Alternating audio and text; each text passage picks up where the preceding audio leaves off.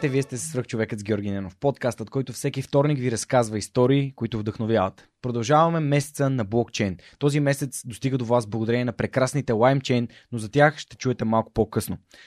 Моят гост днес е Владислав Драмалев. Той е директор и основател на фундация BitHope, както и създател на София Crypto Meetup. Преди да преминем към нашия разговор, бих искал да благодаря на партньорите на подкаста, благодарение на които и този епизод достига до вас.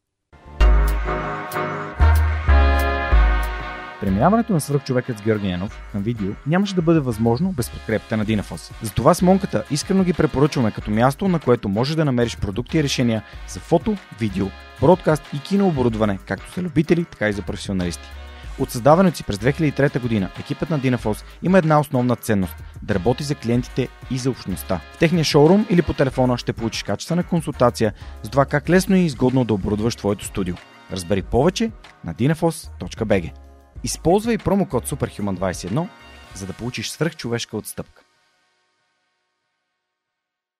Ако развивате стартиращ бизнес, имате нужда от цялостна бизнес стратегия и финансиране за устойчив растеж, Новатор България са хората, които вярвам, че могат да ви помогнат. Основателят на компанията Данил Петков е моят най-добър приятел, моят приятел за цели и моят съветник в бизнес развитието и изграждането на свръхчовекът с Георги Ненов. През едните месеци 100 български компании напълно безплатно ще получат оценка на проектите си, а 10 най-добри от тях ще участват в програма на компанията за набиране на рисков капитал. Победителят в цялата програма ще получи директна инвестиция от Новатор. Присъединете се към компаниите, на които Новатор вече помогна.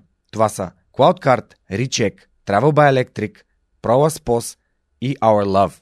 Научете повече на novator.bg.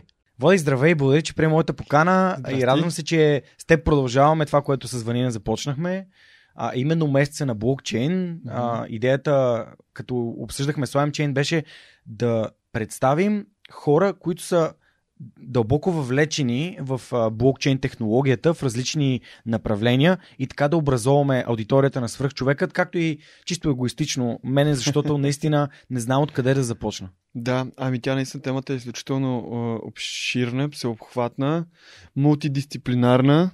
Така че, да, ще се радвам да, да се опитаме да, разнищи, да я разнищим максимално и наистина да бъде полезно това, което казваме. Нали, все пак а, блокчейн доста се развива и смятам, че това е една от технологиите на бъдещето. Супер. Така че, да скачаме в въпросите. Да скачаме в въпросите.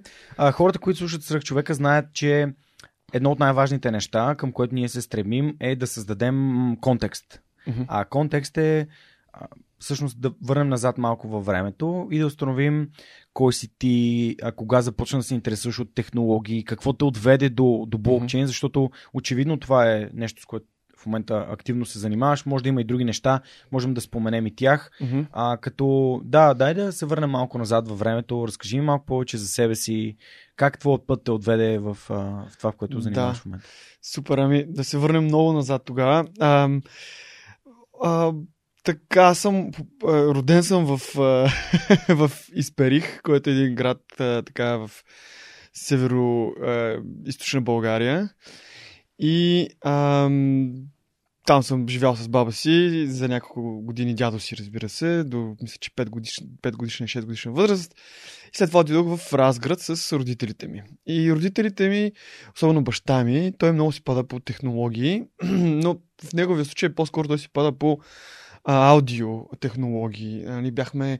А, всъщност, не само да, е, но а, да, той много искаше да си купи първото CD устройство, едно от първите видеа, които в Разград въобще се появи, той го беше купил, за да може да гледаме филми на касетки, едно от първите видеокамери, които са такива с мини видеокасетки. Въобще той винаги си е падал по нови такъв тип технологии.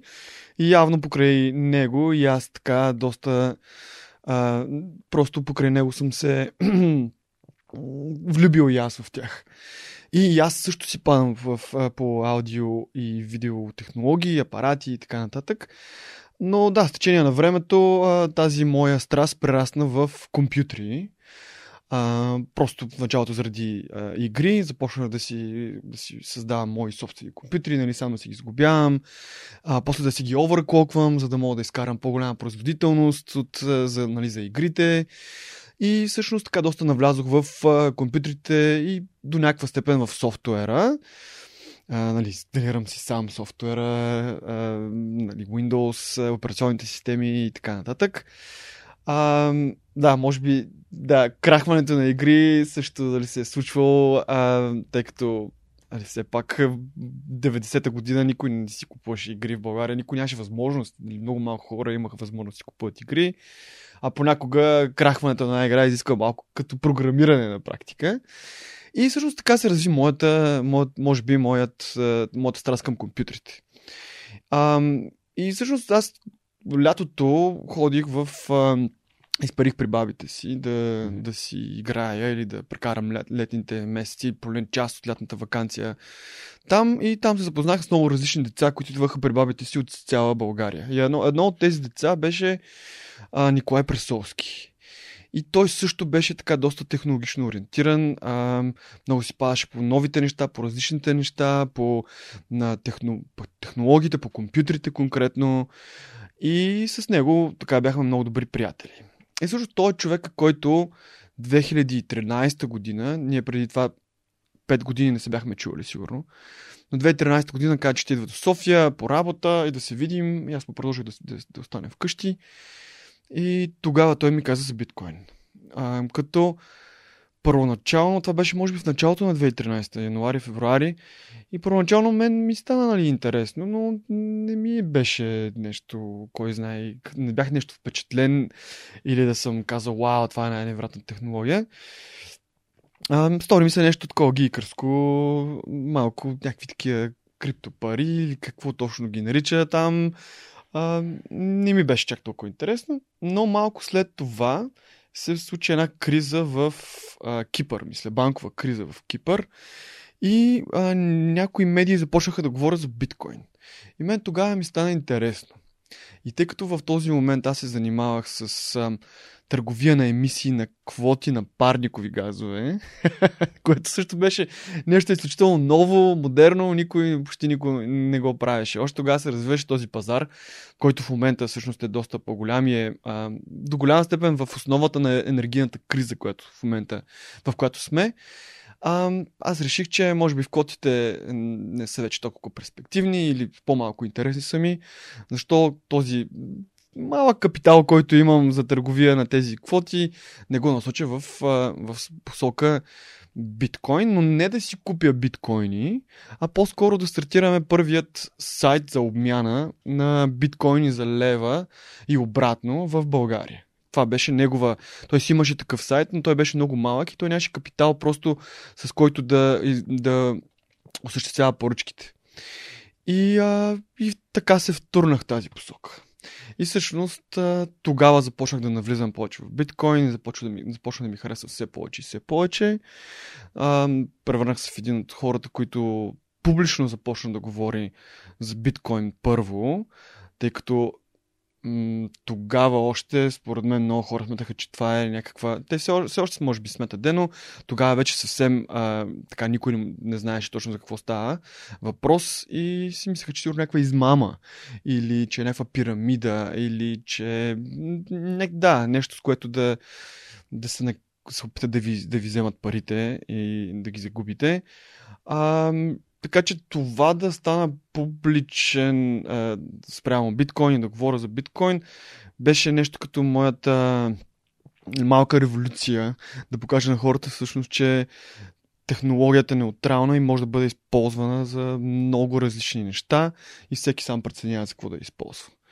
И да, оттам нататък вече а, имахме този сайт с Николай. Къде сайта? bitcoiny.com okay. се казваше като биткоин накрая едно i.com. След това ние с него решихме да се разделим, а, тъй като той имаше някакви други по-различни представи за бъдещето. Ам, аз създадох coinfixer.com, който пак е подобен за размяна на, на, на, на, на криптовалути, но не е само биткоин. Имаше още няколко други валути, които можеха да се купуват и продават. Нали, плюс новинарска секция, която аз нали, следях новините, превеждах а, правих туториали за това как се създават хардуерни портфели. А, софт, да, всъщност по-скоро студени портфели, нали, най- най-сигурен начин за съхранение на биткоините. Студени значи не технологични. Студени означава, че частният ключ не докосва интернет. Да. А, нали, паролата, която отключва а, портфела и ви позволява да правите транзакции, не докосва интернет. А, тъй като ако е някъде на компютъра ви, някой може да го хакне, да, ви, да, да я открадне и тогава вече биткоините са също толкова негови, колкото и ваши. А, и да, и всъщност след този сайт пък реших да стартирам BitHope, което е фундацията, ам, която и до този момент функционира и покрай нея ние се опитваме ам, хем да разпространяваме информация и още да, да повишаваме а, как се казва? А, осведомеността. Ос, осведомеността, точно така. а, относно криптовалутите, блокчейн. А, нали, да спонсорираме различни инициативи в тази посока и отделно от това да помагаме на НПО-та да започнат да предлагат а, да получават по-скоро криптодарения. Нали, дарения в криптовалути като един допълнителен източник на финанси за тях. Нали, не е основен, но паралелен на всички други. И а, да, и след това вече основахме, съосновах София Крипто Meetup 2016 година. И тя от тогава вече имаме колко 60 66, 65 а, София Крипто Meetup събития, които се случиха. И продължаваме а, така, да, София Крипто Meetup обществото във Facebook е едно от а, първите и по-големите, които са в момента в България и постоянно гледаме да, да споделяме много релевантна информация, като това нали, не означава, че потикваме хората и въобще никога през този цял период на време не съм потиквал никога някой да си купува биткоини, а по-скоро да се запознае или, или друга криптовалута, да се запознае с технологията и да прецени сам дали тя има някаква, mm. нали, някакъв потенциал и само тогава евентуално да вкара средства, които е готов да изгуби напълно, тъй като рискът... Това си инвестиция. Се, да, това си инвестиция и то високо рискова инвестиция. Yeah. А, така че това е общо взето историята ми на кратко. Добре, а искам само да те върна към, към образованието ти. Какво образование да. имаш? Ами, значи, е, учил съм в, в Разград, бях в езиковата гимназия. Mm-hmm. И след това в Американския университет. Okay. Какво учи в Американски? Там бях политология, европеистика и международни отношения.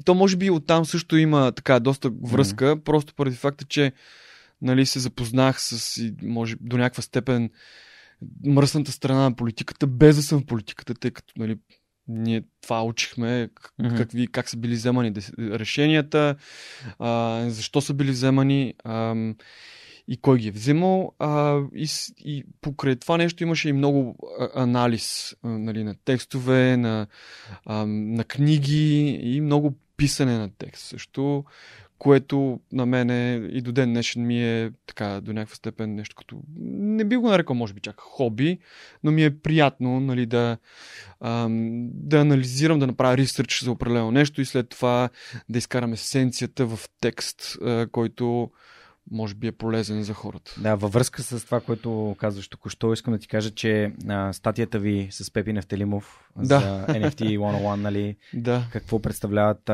Non-Fungible Tokens, а, беше много полезна, когато се готвих за, епи, за епизода с Калян, който е следващия епизод, който хората ще чуят. Много се радвам. Така че беше ми супер интересно, супер а, разбираемо за човек, който не е дълбал, дълбал mm-hmm. а, в темата. И още нещо да ти кажа, преди няколко месеца, всъщност на петия рожден ден на свръхчовека, тъй като подкаста вече явно са, заедно с София Крипто Meetup са така връзници. 2016 ага. започна. А, супер. А, и свръхчовека. А, на рожден ден получих стандартът биткоин. О, да. Книга, която започнах да чета.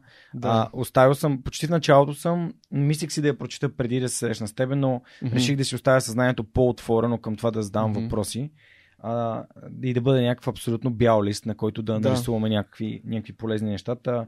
А, ще сподели впечатление за тази книга също така. Полезна е, полезна е книгата, общо зато тя започва много отдалеч, много всеобхватна е, така че ако някой те първа навлиза в темата, това определено е на един от добрите начини.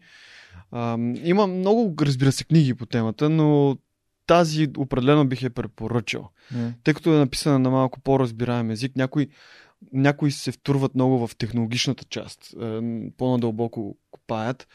А, а тук е по-скоро философски се гледа на нещата, което е за мен е по-добре за начинаещи се. Добре. Начинаещи в сферата. Добре, а спомена писането и всъщност от това, което аз чувам, чувам до сега, твоята, както ти се изрази също така, че искаш да осведомиш хората за това какво представлява технологията, не само какво mm-hmm. представляват криптовалутите. Mm-hmm. А, писането помага ли ти да се събереш мислите си и да разбереш кое е да оцеш важното от... Да, абсолютно. Абсолютно много ми помага и ам, в началото, ако не съм писал дълъг период на време, от време а, ми е малко трудно, но колкото дали, като се опитвам да, да си събера мислите, да го, да, да го напиша по разбираем начин и усещам, че също и мозъка ми започва да функционира по, по друг начин, започвам да се изразявам и по-добре в, в реалния живот. Mm-hmm. А, нали, не само на хартия, ами и вербално. И а, затова ме ми харесва. И дори съм открил за себе си, че трябва да пиша поне нали, в месеца поне е, е нещо, едно нещо трябва да напиша, за да може мозъка ми така пак да се върне на, този, на това ниво, което е било, иначе по някакъв начин явно а, така закърнява. И а, така че да, писането ми е много полезно. А, всъщност, да, освен американския, след това пък а, правих магистратура в Англия, в университета от Съсекс mm-hmm. и, и там пак продължи нали, теле ресърч, трябваше да си напиша маги, магистратурата, което беше 60 страници ресърч на тема ам, свързана с Европейския съд. А, което мен също ми е, беше много интересно. А, как всъщност правораздаването в Европе... на, на ниво Европейски съюз се, се е случило, как са се създали определени решения, които формират а, на практика как, правораздаването в, в, в Европейския съюз, тези основните а, кейсове, а, случаи, случаи може да, би, да, да в, в Европейски съюз. Това винаги някакси ми е било Дела. интересно. И аз се опитах в моята магистратура да.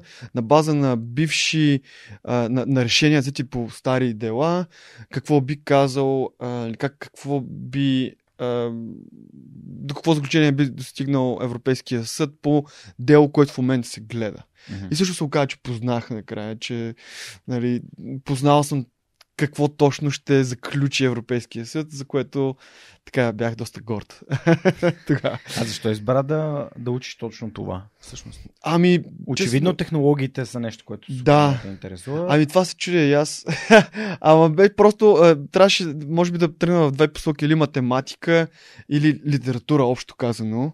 И аз а, по-скоро тръгнах в, в посока литература, което, нали, история, европейстика, политика, това си е до някаква степен повече литературно свързано. Определяш ли това решение като правилно или по-скоро? Като... Ами да, смятам, че всичко е станало както трябва да се случи и ам, често казвам не се виждам като програмист.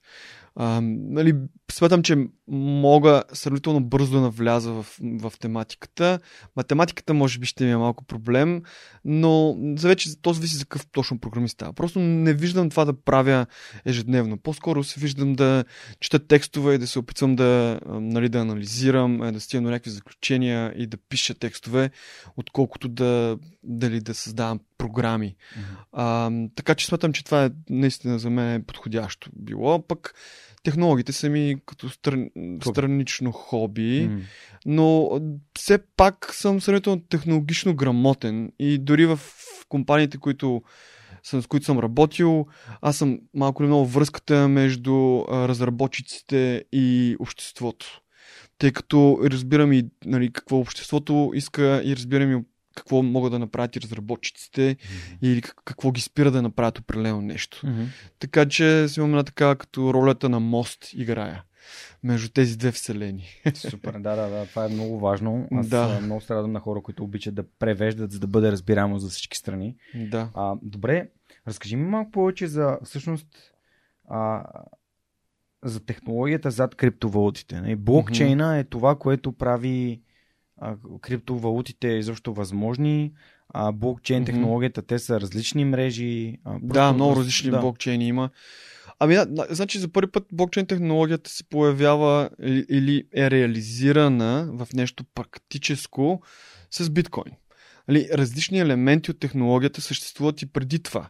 А всъщност биткоин е една амалгама от тези технологии, съчетание по брилянтен начин, за да се получи биткоин. Също това е едно от нещо гениалното в биткоин, че технологии, които са съществували години наред, се използват а, в съвкупност, за да създадат тази мрежа а, или тази система, да я наречем, този софтуер. А, така че основните технологии са нали, криптографията.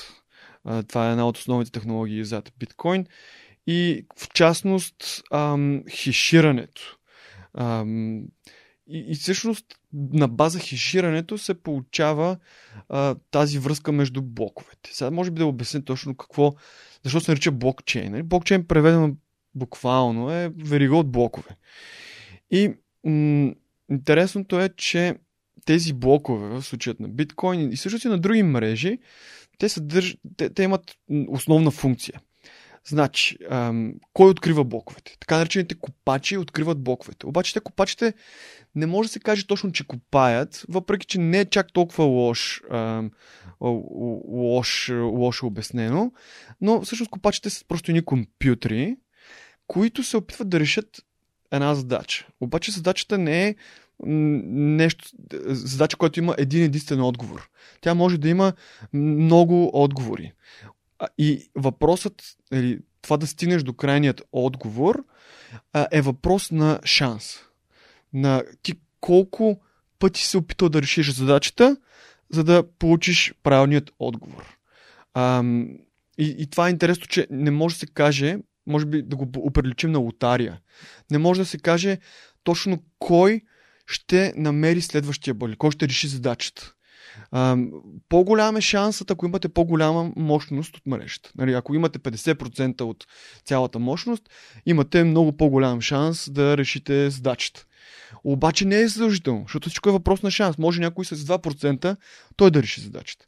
Но в период от време, да кажем от примерно един ден, ако имате 50% от, мощността в мрежата, вие ще имате сигурно, може би около 50% от верните, от верните отговори.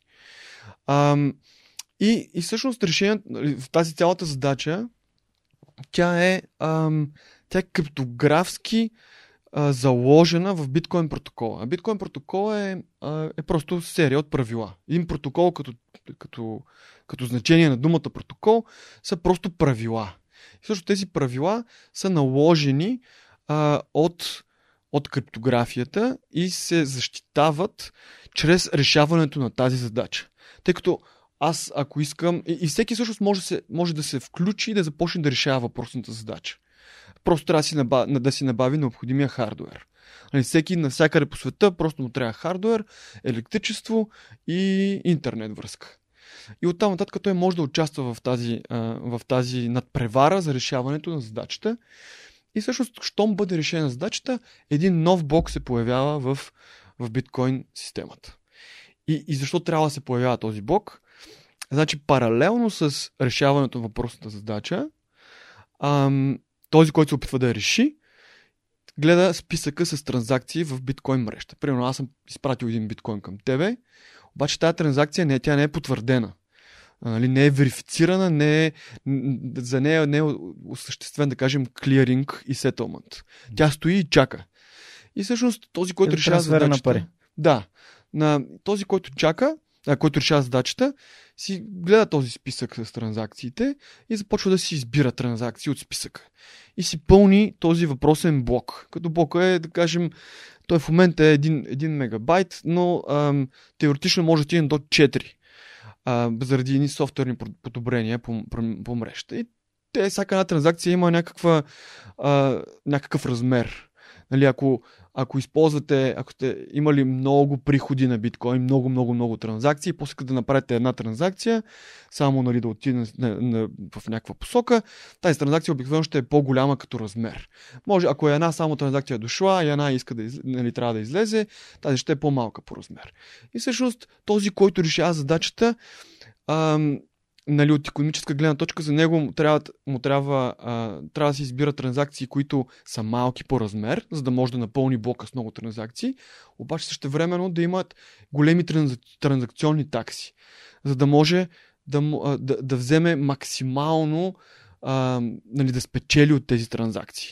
И всъщност той си избира от тези транзакции и си пълни блок. И ако се окаже, че той решава задачата, неговият блок става част от а, най, става най-новия блок нали, в веригата от блокове. Всички транзакции, които той си избрал, получават едно потвърждение и всъщност той печели от биткоин мрежата а, награда от чисто нав, нали, новонапечатани биткоини, които в момента са 6,25 6,25 мисля. Ам, и всички транзакционни такси от транзакциите, които той си е избрал. Които може да са, да кажем, още, примерно, още един биткоин отгоре. И всъщност да- задачата започва наново. И всички започват пак да търсят решението на следващата задача. И така се създава блок по блок, по блок, по блок. И интересното е, че колкото повече блокове има, толкова по-трудно става да ти да промениш нещо в, в някои от старите блокове. Да вземеш, да кажем, една транзакция от стария блок и да я, и да я направиш невалидна. А, колкото повече блокове има от този блок, който искаш да, Да. манипулираш, Те потвърждават всички предишни блокове. те са свързани един с друг. И то по криптографски начин. Ако направиш буквално в блока, ако промениш една единица, да кажем промениш на двойка, всички блокове след това са невалидни вече. Те, те се променят. И това тук пак се връщаме до хешинга. Хешинга е, да кажем, имате един документ, Word of, документ. Mm-hmm. Може да е книга, няма значение. Ако го хеширате с определена хеш функция, в биткоин е SHA-256, но има много хеш функции, те ще излезе един стринг, а, а, тая поредица от, от цифри. А, да, бук, букви и цифри, Да. която е уникална.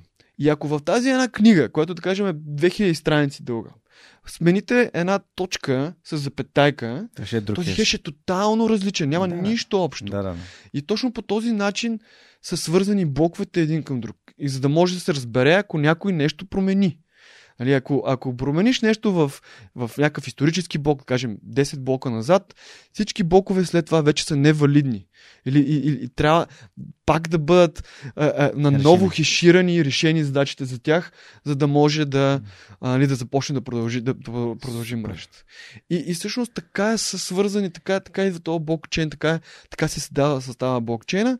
Интересното е, че всеки може да си, да си свали цялата история на биткоин мрежата, всички блокове, които мисля, че 600 хиляди в момента, не съм сигурен точно колко са, но около 400 гигабайта е цялата, цялата история на всички транзакции, които се Да. случили. Ти реално сваляш мрежата. всичко. Всичко, да. Всичко сваляш и оттам нататък вече можеш да си сигурен, можеш да си сигурен, че ам, нали, ако твоя wallet е закачен за, твоя, за твоето копие на блокчейна, ти не трябва да се доверяваш на никой друг относно истинността на транзакциите. Може да си използваш твоето копие на блокчейна.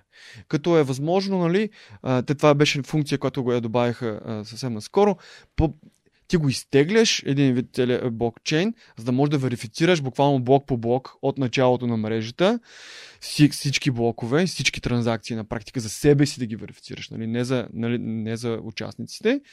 И след това вече да запазиш само, кажем, последните 500 блока, за да може да, да не трябва да 400, блок, а, 400 гигабайта Мгм. да съхраняваш, ами примерно да е само 1 гигабайт. И всъщност получаваш нов блок, нали, тъй като на всеки 10 минути се получава нов блок долу-горе. А, нали, някой открива за решението на задачата на средно на 10 минути.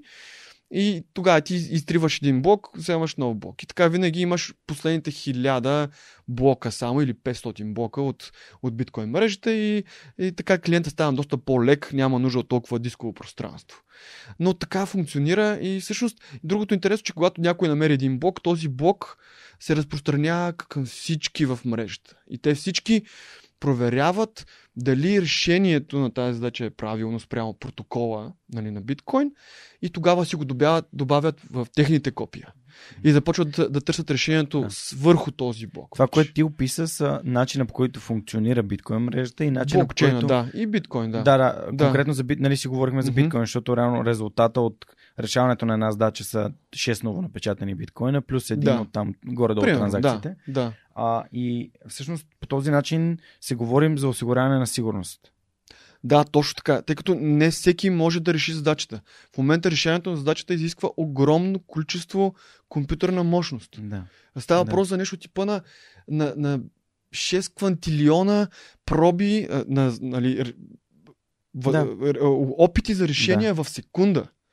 В секунда. А, нещо, което никоя държава а, или, ня... или, или компания не може да осигури собствено, нали, собственоръчно. Дори Това е набор А- от милиони компютри, които работят Да. едновременно. Да, да, огромно количество хардвер. И те, интересното е, че хардвера, който в момента се използва за, за купане на биткоин, той е тясно специализиран точно само да хишира. А, нали, не е такъв компютър, който може да се използва за, за, за много неща. Той само единственото нещо, което специализира Но е това, е, това е еволюция, нали? Защото преди едно време хората Да, имаха нужда от да. силни видеокарти. Първо, първоначално се купуваш с CPU-та, с Да, нормални компютри. да, да. После с GPU-та, което са нали, видеокарти. След това с сравни... малко по-тясно специализиран хардвер. Много яко. И вече с конкретно и напълно специализиран хардвер. Окей, okay, значи, а, спрямо това, което и аз прочетох, тази блокчейн мрежа, първата блокчейн мрежа е направена за създаване на биткоин. То Да, реално това да, е нейната да. основна функция. Да, тя извършва, тя извършва тази функция брилянтно добре. Тя е тясно специализирана да извършва само това. Нали, да, да съхранява информация за това кой колко биткоина притежава и да позволява тези биткоини да бъдат прехвърлени от един адрес на друг адрес. Okay. И да има високо ниво на сигурност. Да, Много високо. Значи, а, тук нали, това е биткоина, но всъщност това, което е интересно за мен е а, тази технология сама Мгм. по себе си, очевидно хора прозират, че Еволюира. може да се използва и по друг начин. Да. И създават други блокчейн Мгм. мрежи, Мгм. като например Ethereum. Точно така, да. Тя е по-различна. Да. Значи. А, Да, може ли да кажеш някои думи, самите мрежи, какво, какво ги различава от една- от друга и доколкото аз разбрах, мгм. има мрежи, които са по-такива, а, как да кажа, Център- недобра репутация. Да, да, да, да. Просто Ами, за да Значи, очертаем. основното нещо, освен тази система за разплащания и този нов вид актив, който е биткоина, това, което биткоин мрежата може би нали, създава или осигурява като услуга е невъзможността да бъде контролирана от един играч или от група от играчи, малка група от играчи. И ам, това, е, нали, това се отнася до децентрализацията. И всъщност, за да, за да имаш тази децентрализация, се случват тези решавания на задачи, и така, което е сравнително неефективен процес. Ам, Неефективен, защото всички имат копия, всички имат Да, записи, всички трябва трябва да всички се решават. провери. да, Окей. и тази информация за, за, за решението трябва да се разпространи към всички и след това всички да почнат да, да, да правят едно и също нещо, а, или пак да намерят следващия блок. Мгм. И, и всъщност а, за това биткоин мрежата осигурява само около 7 транзакции в секунда. Докато, да кажем, централизираните мрежи на Visa и на MasterCard са на десетки хиляди транзакции в секунда. Но това е а, трейд-офа или това е а, Е, цената, която трябва да цената, плати. която трябва да се плати за децентрализацията. И всъщност много хора или биткоин максималистите твърдят, че това е основното нещо, което има значение. Да бъде колкото се може по-сигурна и децентрализирана мрежата, за да не може тя да бъде Манипулиран. превзета от а, определени а, на пра- пра- правителство, компания и така нататък. И ам, някои обаче други мрежи, нали, може да твърди, че биткоин мрежата е една децентрализираната, която съще- съществува. Децентрализацията е спектрум, спектър, нали, никога не е перфектна, но биткоин за мен се доближава най, нали, на най-високо Ниво. ниво е Мгм. там в, в мрежата. И сега вече има и други мрежи. Значи, то всеки може да копира кодът, тъй като биткоин е с отворен код. Всеки може да копира кодът на, на биткоин от GitHub и стартира негова мрежа. Може да се промени, примерно да не са 21 милиона само. Да, защото всички, биткоините. битко, всички биткоин мрежи, а, всички блокчейн мрежи са open source. А, да, Защото- всичките публични блокчейн Да. мрежи са open source. Да. Така че ти можеш да вземеш, примерно, Dogecoin, който, беше, който е популярен, може би, в момента. Той е копие, клон на, на биткоин, при който са променени определени е, там а, правила в, в, от протокола, за да може да се осигурят, да кажем, повече транзакции Мгм. или а, да има повече койни и така нататък. А, всеки може да направи, да направи а, да си копира нещо и да си даде негов койн. Въпросът е вече как ще създаде мрежовия ефект. а, нали, как ще привлече хората да го използват, да използват тази мрежа за нещо и колко контрол ще създателят върху тази мрежа ще има върху нея. Защото в случая на биткоин Сатоши Накамото изчезва. И не, знае, то- не се знае точно той човек ли е, смисъл един човек ли е, група ли е Да. и така нататък. И неговите, неговите толк, биткоини, които в началото на мрежата той е копал, нали, когато е създал, те стоят заключени. Те са, мисля, че няколко милиона биткоина стоят заключени. Знаете се, които са портфелите на Сатоши, но те не са пипвани от, да кажем, а, 2009 и 10 година. Защото И, private key си е в него. да, никой, да, никой не може да, да достигне до частния ключ. Но това, което, а, да, това, което Ванина каза, хората виждат колко пари има в волета, Да. но Да, да, това е абсолютно. Имам приятели, които. Не знаят, и не знаят на кого е. А, в, су- на, за волетите на, на Да. Сатоши знаят, нали, кои Да. са, защото те Да. знаят кои са първите Да, портфели. те могат да проследят първите биткоини в кои портфели са отишли. А, и, те, и много от тези адреси са просто, всеки може да ги види, те са част от блоковете. Също ти, М. като вземеш този блок, ти можеш да разглеждаш целия блокчейн, всички транзакции, имаш копия от историята на всички транзакции. Така че Добре. може да правиш каквото искаш с него. А, така че, да, всеки може да създаде собствен блокчейн. Не е сложно. Въпросът е да, да, да създадеш а, мрежови ефект. Въпросът е да убедиш хората, а, че в този твой проект има някакъв смисъл и той дава нещо ново, представя, което го няма до сега. И а, въпросът е нали, колко контрол ти имаш върху системата. И сега да преминем към.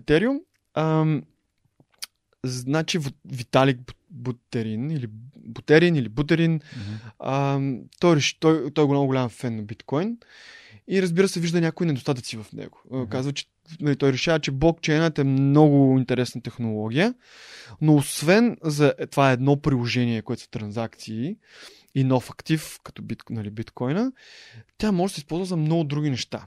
А, и това може да се случи, ако бъде създаден на практика един програмен език, нали, език за програмиране, който а, е базиран или се защи...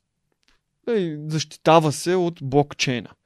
Нали, пак имаш блокове, Да, пак същия имаш принцип, който ти описа. Да, но имаш, освен транз, транзакции на биткоини, имаш и нов вид транзакции.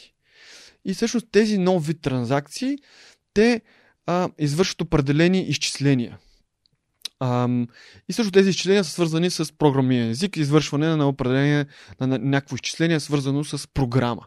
И всъщност това са умните договори. Ам, които contracts. smart contracts В, или а, интелигентните Да, в последния, а, в последния епизод ще си говорим за а, смарт контракт с Емилян Енев от Ричек. О, да, да. той е- Подготвили сме се и специално с човек, който се занимава с е много такива навътре, да, с тях. А, и тези умни договори са на практика програми, които а, човек може да използва да, за, за да създава различни приложения. Обаче приложенията не са а, стандартни приложения, като тези в телефона, а по-скоро изи, изискват а, или в, и, включват в себе си създаването на някакъв вид а, други криптовалути или така наречените токени. Хубаво да се каже каква е разликата между криптовалути и токени, тъй като много хора ги използват като синоними, а те реално не са. Значи криптовалутата е ам, основната мерна, мерна единица в определен блокчейн. В Ethereum това е етерът. Когато се извършва една транзакция в етер или се из, извършва някаква изчис, някакво изчисление върху, върху Ethereum а, мрежата, то изисква ам, етери на практика. Те го наричат газ, но това са си етери. Трябва да, да платиш етери.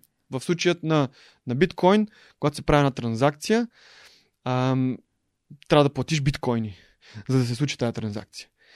Ам, а токените са вече като второ ниво, ам, второ ниво валути, може да ги наречем, но те могат да имат и различни други функции. Това са един вид като, ако приемем, че нормалните пари си пари, това са като злато, това са различни неща, които съдържат номинал на, на, на, на валутата, но, но са други.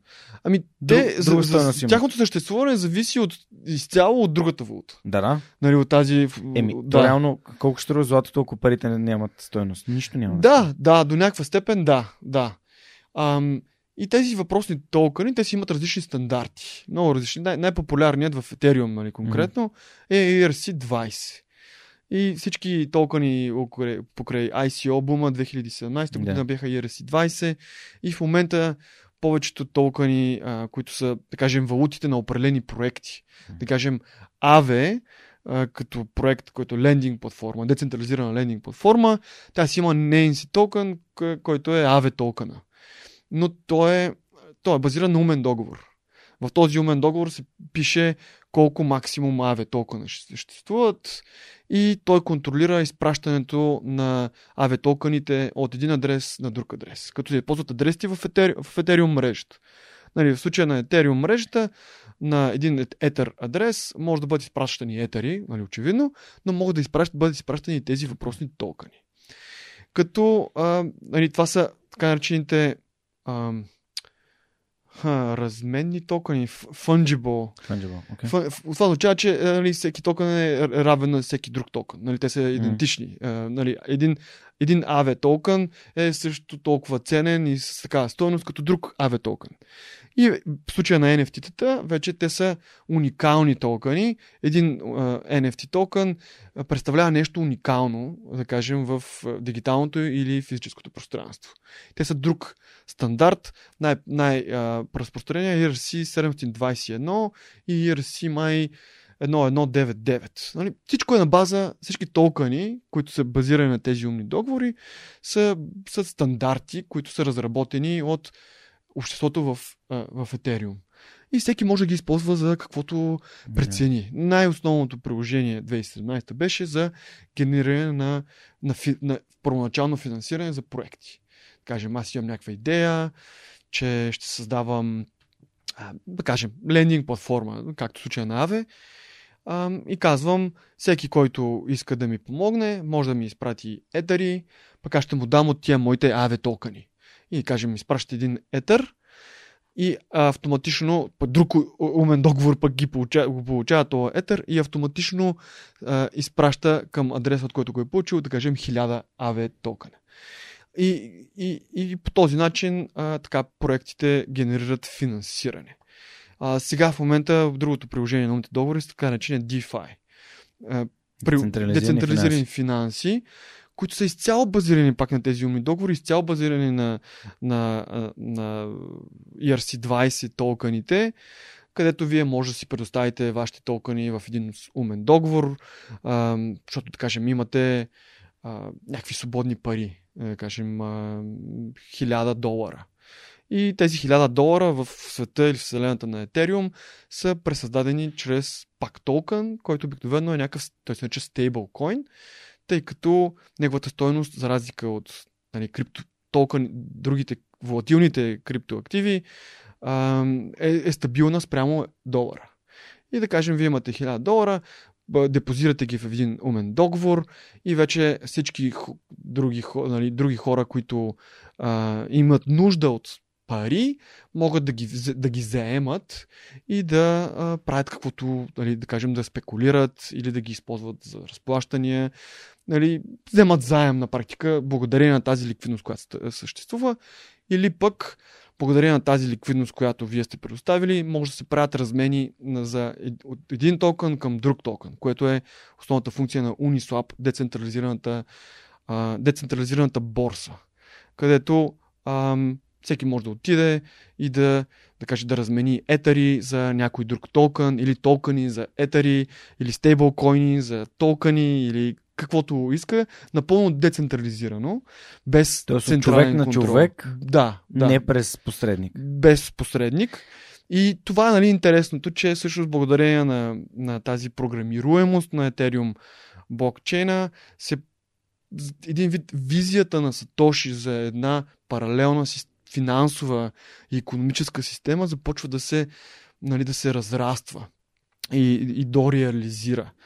А, и освен Ether, вече, вече пък повечето нови платформи започват да копират Ethereum повече, нали, заради ум, ум, функционалността на умните договори и започват да се борят за кой има повече, нали, кой повече транзакции може да обработва, а, кой по-ефтино може да обработва транзакции, тъй като Ethereum в момента има голям наплив от интерес нали, към него, минтват се, нали, създават се NFT-та, правят се транзакции на етери, правят се транзакции на токени и всъщност цялото нещо запълва капацитета на мрежата, нали, на тези блокове, които се откриват и, и всъщност дига цената на, транзак... на, на, на, на таксите, в смисъл на, на транзакционните такси на практика стават на практика невъобразимо високи. В смисъл, в момента, за да направите транзакция, да кажем, на един токен от, от адрес А до адрес Б, може, може да платите, да кажем, 150-200 долара което автоматично изключва 99% от света нали, като под формата на потребители. Нали, никой не може да си позволи, или много малко хора могат да си позволят такъв тип такси. И затова се появяват нови платформи, които са в момента не са чак толкова задръстени, да кажем. И там таксите са в центове или някакви части от долара. И те, те се опитват да привлекат нали, част от този наплив от приложения а, и от транзакции към тях. И те вече си идват с собствени протоколи, с собствени специфики относно кой е екипа за тях, нали, екипа колко контролира, какво контролира, а, може ли да спре блокчейна да функционира, тъй като има и такива, такива случаи. А, просто в един момент нещо се щупва и блокчейна спира да обработва транзакции. Тогава екипа трябва да се, да, се, да се намеси, за да оправи нещо, за да може пак да го пусне, което нали, води, показва, че това не е много децентрализирано на този етап. А, и, и да, и в такъв тип бул пазари децентрализацията някак си остава на заден план до голяма степен. В момента повечето хората, повечето, по-голямата част от, от хората, които използват блокчейн, а, по-скоро се интересуват това да направят пари, отколкото системата, която използват да бъде максимално децентрализирана, нали? което Предполагам, че е абсолютно естествено. Да, да, и тук идва моят въпрос, да. как можем да оценим хората, които са in it for the in it to win it. Ами... Мисля, вътре с да, да спечелят пари, да. да създадат и схема, измама. Ето тук имаме на Словеков. се, да. Един такъв представител, нали? Да, има. А там, там, там, там въобще пък изобщо няма нищо общо с, с блокчейн. Да, да, там точно изобщо... така е. Но самата дума Но, блокчейн да. продава. Да, и, абсолютно. И, и бих, бих се радвал наистина да, да споделим някакви такива червени флагове да. за било то за мрежи, било то за проекти, било mm-hmm. то за токени, защото в момента една от идеите да се съберем а, с четири епизода и да говорим за тази тема е, че не искам mm-hmm. хората, които слушат свръх човека, да бъдат лесно манипулируеми, да. да си губят парите, а искам да могат да взимат осъзнати Абсолютно. решения и да знаят къде да потърсят, да попитат, за да не се стига до а, неприятности от типа на да. а, това, което наблюдаваме с OneCoin нали? да. и целият подкаст на BBC. Ако не сте слушали подкаста на BBC, Много е добър. на Missing Crypto Queen, просто задължително трябва да го слушате. Това е този, да. то, то, то е невероятен. Нали? Това, това е BBC ниво на журналистика и ще ви разкаже как една MLM мрежа става MLM мрежа на стероиди mm-hmm. и буквално ам, това са някакви милиарди долари затворени вътре, но а, точно за това сме се да. събрали, за да може да почерпим опит и да кажеш, окей, това са червени флагове, това са червени флагове и така нататък. Да, ами много е трудно да се каже. Е, а, ти каза дума, да, да, да. думата спек, спекулация, нали? Да, Защото значи, мрежата е... Има основно два играча, два основни типа играчи, според мен, нали, в, а, в, в, в, в сферата, mm. които купуват а, и продават криптовалути и токени. И това са хората, които наистина вярват в идеята и които по-скоро са дългосрочни инвеститори, mm-hmm. които, да кажем, а, харесват децентрализацията на биткоин или нещо друго в някой друг проект и смятат, че този проект има потенциал, направили са проучване, запознали се с проекта, нямат намерение да влязат, за да излязат след две седмици на печалба. Да, okay. да, те искат да се вземат и да държат да кажем, 2-3 години или повече, защото вярват в тази идея. И те са някаква много малка част нали, от, от цялата маса. А другата част са това, което аз наричам горивото. Нали, а, тези по- по-скоро философски ориентираните хора, за мен те са а, машината, а пък, а пък другата част хората, те ги речат хичхайкъри, нали, стопаджи, защото нали, качват се и после слизат.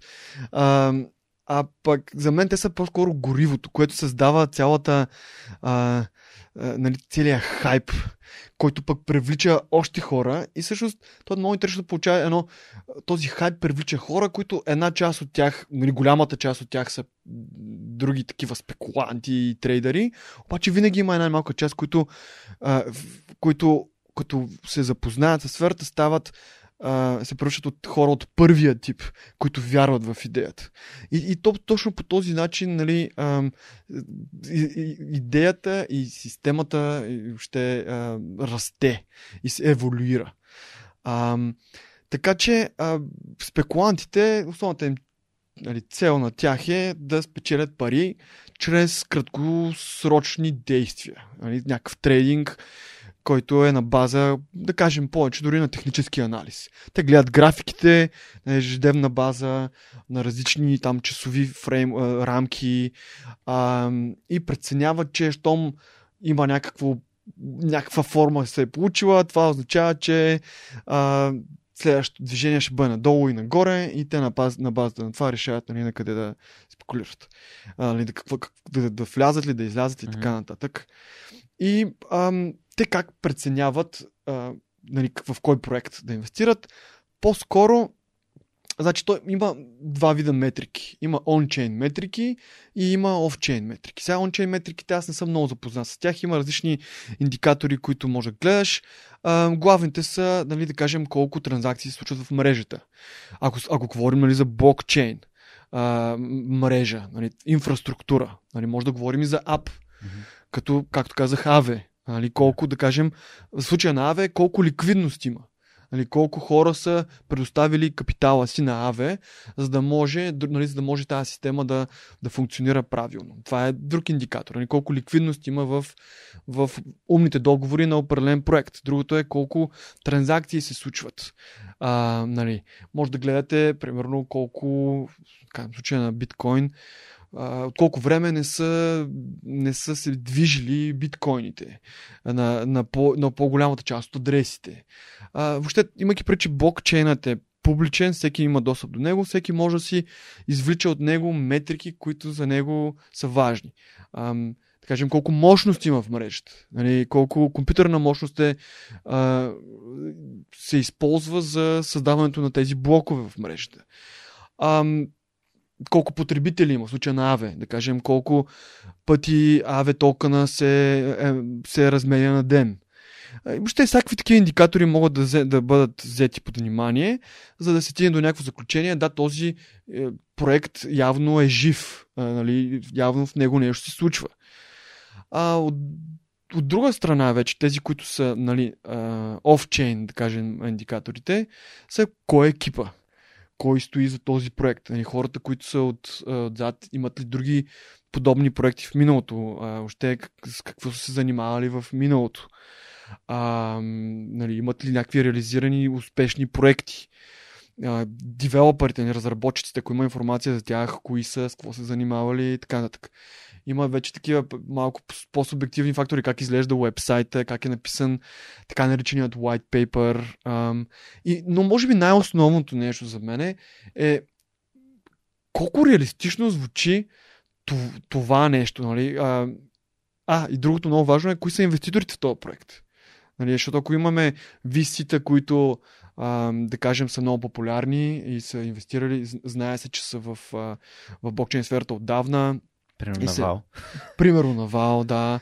Но... Ти слушах епизода с Тим Ферис на Вал и той е Крис Диксън. И а, да, интересен. да, той е много интересен епизод. Um, но примерно като A16Z, Андерсен Хоровиц, да. а, нали, това не винаги, не, не винаги а, погледнат индивидуално този индикатор, всеки един от тези индикатори, които а, споменах, а, е, е, е правилен или може да доведе до някакво правилно решение, но в съвкупност от тези всички индикатори може да ви помогне да стигнете до някакво заключение. Ма, това всъщност е информирано решение. Абсолютно да. Това е как гласуваме, нали? Кои са тия хора, какво точно са правили в миналото Точно така. Си. Много хора не стигат до там. Те просто виждат номера, че цифричката се качва нагоре, щом се качва нагоре, те се, как се казва, ape има един такъв термин в, в, в, в блокчейн или в криптото, aping in, нали, един вид да, да се като, като маймуна да скочиш вътре в, в цялото нещо. Без много, Без много да му мислиш. Да, без много да му мислиш. И това се това се причинява най-вероятно от, е, до голяма степен от друг термин, който е FOMO, нали, страхът да не изпуснеш. Fear of missing out. И а, нали, когато има много FOMO, ти ейп, ейпваш. Е, Нали, такива някаква терминология от малко от, про- от, е, криптопространството. Много хора точно така правят и после влизат, да кажем, на а, all-time high цената. А другото е, може да гледаш цената, разбира се, дали, каква е била най-високата стоеност, която цената е достигнала в исторически план. В момента на базата, нали, ако е била примерно 10 и в момента е 2, може би сега е по-подходящ момент да влезеш, отколкото ако е била 5, в момента е 10 и това ти е най-високата стоеност, нали, която е била достигана. М. Нали, да влезеш на all-time high обикновено не е много добра идея. А, вече пак зависи точно за кой проект, но, нали, но шанса да, да има корекция надолу е по-голям. Затова умните инвеститори гледат да влизат на когато, да кажем, пазарът ам, така изразява някакви, някаква нелогичност или подценява определен актив. Нали, На практика, буквално когато се леят реки от кръв по улиците, когато всички са изключително нали, оплашени и всички продават, а, тогава е, може би, най-добрият момент ти да влезеш. Трябва да, нали, да обратно на психологията Ама на пазара това е да действаш. принцип, нали, ето тук още нещо, което ми е познато. Това е принцип на инвестициите като цяло. Да, абсолютно. Ако всички купуват, абсолютно. продавай. Нали? Да, точно Ако, така е. какво беше, Да. какво беше карал Уорън Бафет? Отидох един човек, който започна да ми полира обувките, почна да ми обяснява за, Да, за акциите да. на еди коя си фирма и аз отидох и ги продадох. да, да. Ами, те, някои от тези твърдения все пак са били направени в някакъв мал- малко по-различен свят, да, да, да. разбира се, но са Но до принципите голяма са... степен, да, са общо валидни. А, така че много, много фактори може да има. А, разбира се, някои хора предпочитат да се допитат до експерти. Нали, дали ще си платят за някаква услуга, да кажем, а, защото има множество групи с така наречените сигнали. Влизате, да кажем, в Телеграм и някой в Телеграм плащате му, да кажем, 200 долара на месец и той ви казва, влизайте на еди колко си, служете си стоп лоса на еди колко си и излезте на еди колко си. Нали, той на практика трейдва вместо вас и ви казва той какво прави и вие трябва да го копирате, е, за да, нали, да му следвате позициите. И другия вариант е просто да си да използвате някакъв фонд. Да кажем, инвестирате просто пари в фонд, а, крипто, нали, с криптовалути и фондът, управляващ фондът се грижат за портфолиото. Нали. Те преценяват кога да продават определени валути, кога да купуват други валути. Това може би е най-лесното. И то спестява много нерви, разбира се. А, и да, не изисква кой знае колко голям ресърч от ваша страна. Вие просто трябва да изберете фонда. И след това просто инвестирате и чакате.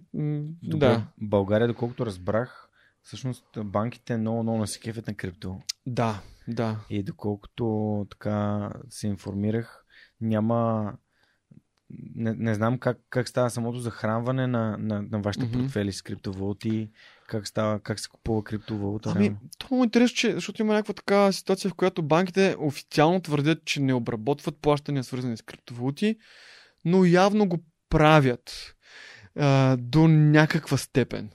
А, отделно има много различни решения за, да кажем, вие първо изпращате до някаква така необанка, като, да кажем, Revolut. Не знам Да. дали точно Revolut работи, де, но има много такива, такъв тип решения.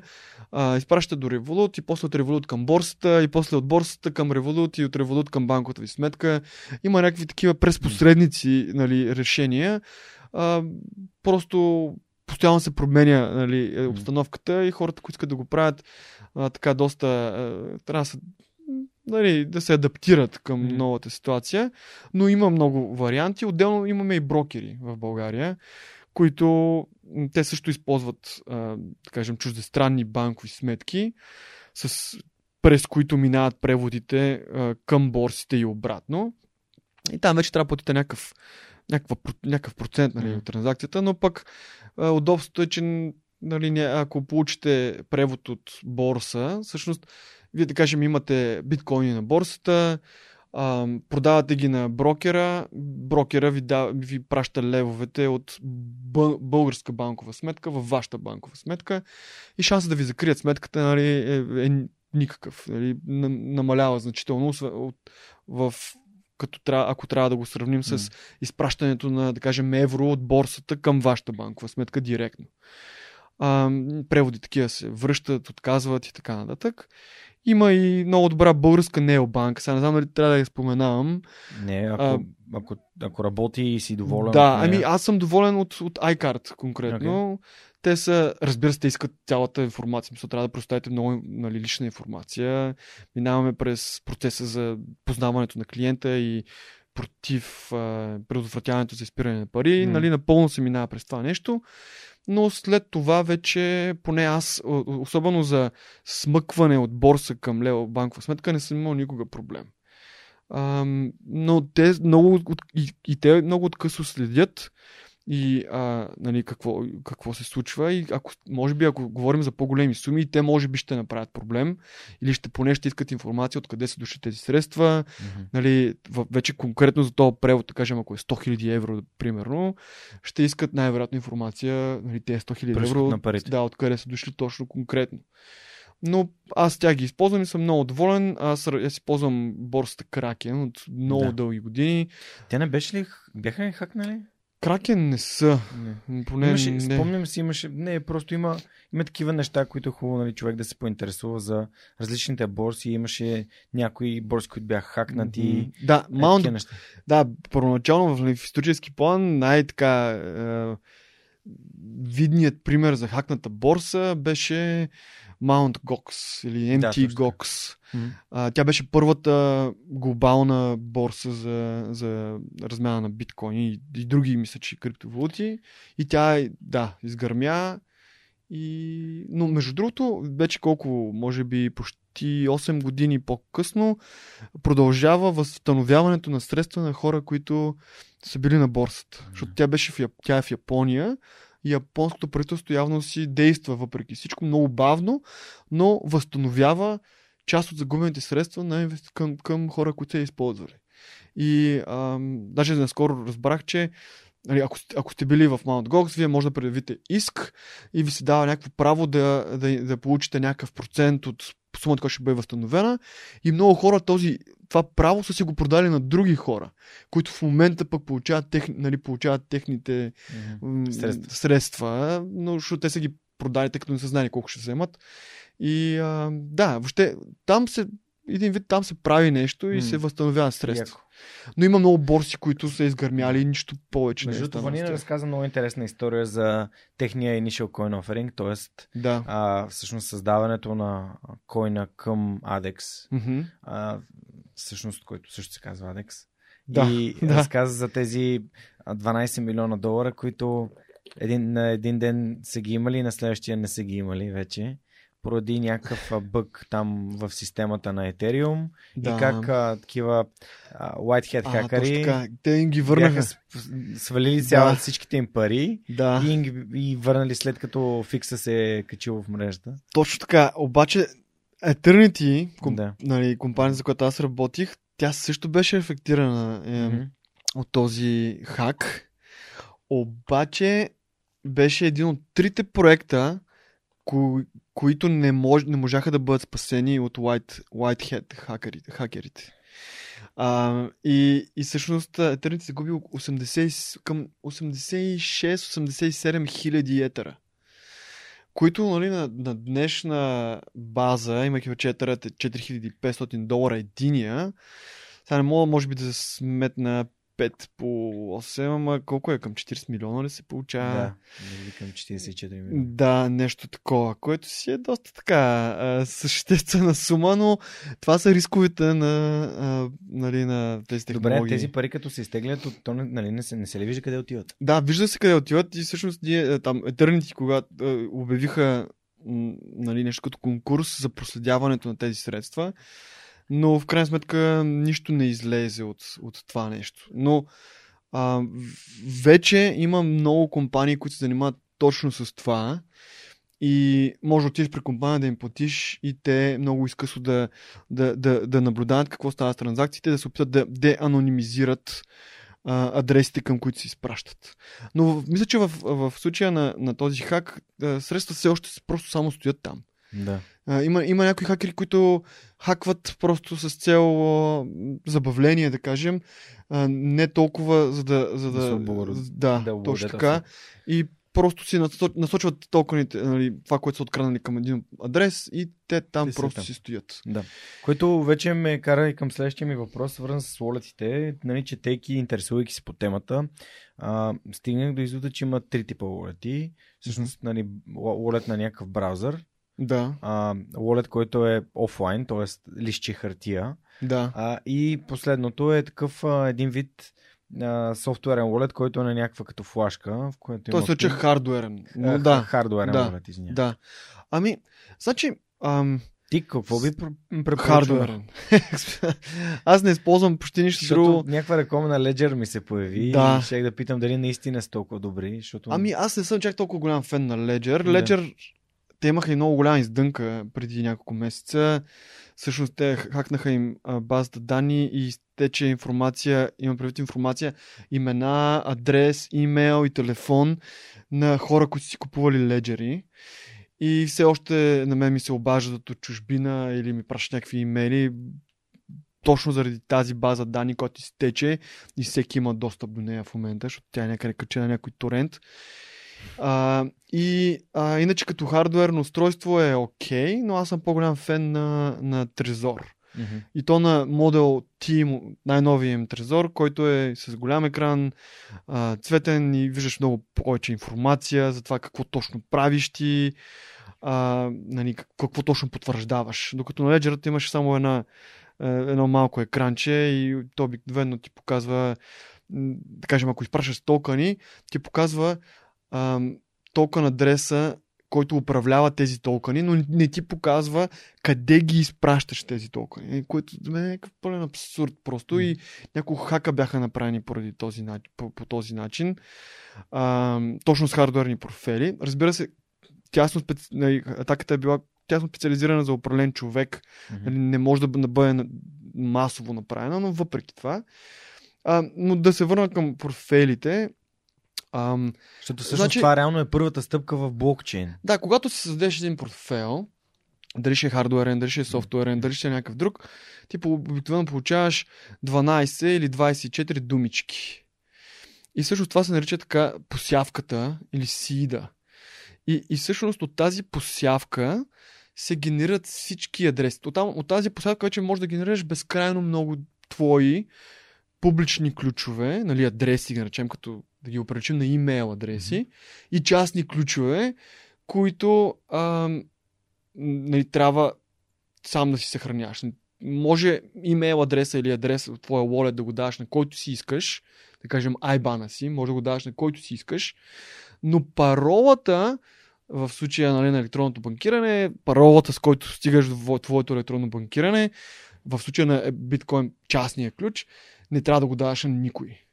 А, и в случая дори нали, на биткоин или на Ethereum или на което и да е друг wallet е, е още по-така опасно, защото да кажем ако някой ти вземе паролата от електронното банкиране, а, ти после може да оплачеш на банката, евентуално тя да ти се турнира някакви средства. В случая на биткоин и на, на walletите, криптопортфелите, а, няма на кой да се оплачеш. Мгм. Ако някой ти вземе частния ключ, той може да ти изтегне всички средства. И много често, не много често, но, но има много такива примери. Ам, хора, които са решили да съхраняват големи суми а, в портфейли, които са, да кажем, в браузъра, тези, които ти спомена, а, един ден се събуждат и тези големи суми вече ги няма, тъй като някой им е хакнал компютъра и а, вземаме частния ключ и изтеглил всичко. Така че, а, но да се върна пак към посявката. Тази посявка, е, тя даже е още по-важна, отколкото частните ключове. Тъй като от нея излизат всички частни ключове и всички волети, които ти може да използваш. Ти може, нали, когато направиш посявката един път, дали ще е хардуерен профил, дали ще е софтуерен профил, ти след това може да използваш безкрайно много адреси. Просто си генерираш нов адрес, генерираш нов адрес, нов адрес, нов адрес. И всеки нов адрес идва с частен ключ. И, и, и ти можеш за всяка една транзакция на практика да използваш нов адрес. Нали, да кажем, някои wallet така направени, че да кажем, имаш един биткоин тук, на този адрес, правиш някаква транзакция, първо плащаш 0,1 биткоин някъде, нали, има една транзакция, която отива там, където искаш да направиш плащането, и другите, които са 0,9, отиват на нов адрес. И ти вече от този нов адрес правиш следващото плащане. Така постоянно се ползват нови адреси, нови адрес, който е нали, с, че, а, с цел да се повиши а, Сигурността. сигурността и privacy нали, Да. конкретно да се адресира. Но, но за посявката е нещо, което ти трябва да, да пазиш. Тъй като да кажем, а, после пък компютърът ти изгори. Да, примерно. Или М. хардверното ти устройство си го загубиш. С тази посявка, този сит, може да си възстановиш всички двойки, частен а, публичен ключ. Да. И обикновено е най-добрата практика е този, тази посявка. Нали, много хора пишат на, на, на лище хартия. Или когато си купиш хардуерен профил, то си има специално лище с 24 м, нали, такива пространства малки, където си напишеш думичките. Но може да изгори. Нали. И затова има а, метални решения, или стоманени решения, които може да си купиш. Те са такива едни стоманени като книжки, Да. има различни видове. И там в, в стомана си изковаваш думичките за да, за да може, ако нещо се случи, нали, ако дори в земетресение, пожар, каквото и да стане, твоите, твоята посявка да бъде защитена. А, и като обикновено тази посявка, тя не, нали, не е просто някакво лище, където се виждат думичките, тя е за, те са затворени и може да сложиш катинар, да кажем, за да не може пък всеки да ги отвори лесно и въобще има, зависи на какво ниво на параноичност а, си, но нали, в, крипто, в крипто пространството е хубаво да си сравнително параноичен. А, Особено ди- дигитално, дигитално пазейки. а, дигитално е. Дигитално ти не можеш да направиш кой знае какво, освен да си поддържаш, а, а, нали, да имаш антивирусна, Да. антималуер, да, Да. всичките, целият ти операционната система винаги да бъде с най-новия апдейт е, и въобще целият ти софтуер винаги да е колкото се може по-нов. А, ако това не можеш да го, да го организираш или не ти се занимава, е най-доброто решение е хардуерен портфел. Хардуерният портфел, пак така, имаш 2-4 думички, обаче тия частни ключове, които, за които говорим, те никога не излизат от устройството. Значи, когато ти искаш да направиш транзакция, да кажем от, да изпратиш някакви биткоини или каквото и да е друго, или токани, а, ти правиш нещо като заявка, която влиза вътре в хардуерното mm-hmm. устройство, вътре в него се подписва и то се получава някакъв подписан хеш, от който не може да бъде извлечен частния ключ. И този подписан по тази подписана вече транзакция излиза от хардуерното устройство и се изпраща към мрежата. И така частният ти ключ винаги е, нали, остава винаги а, защитен. А, и затова аз, предпоч... аз препоръчвам абсолютно горе, горещо да се използват харди, хардуерни портфели. Леджера мисля, че струва 50 или 60 долара м, или евро. Повече, повече.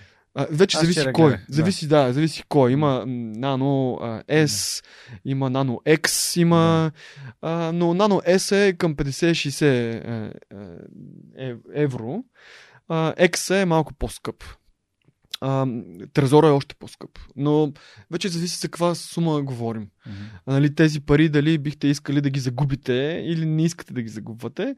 Ам, винаги е по-добре да бъде хардуерен профил. И също това, което Иванина, Иванина е казала за този в браузъра, който е профила, ам, той също работи с хардуерни профили.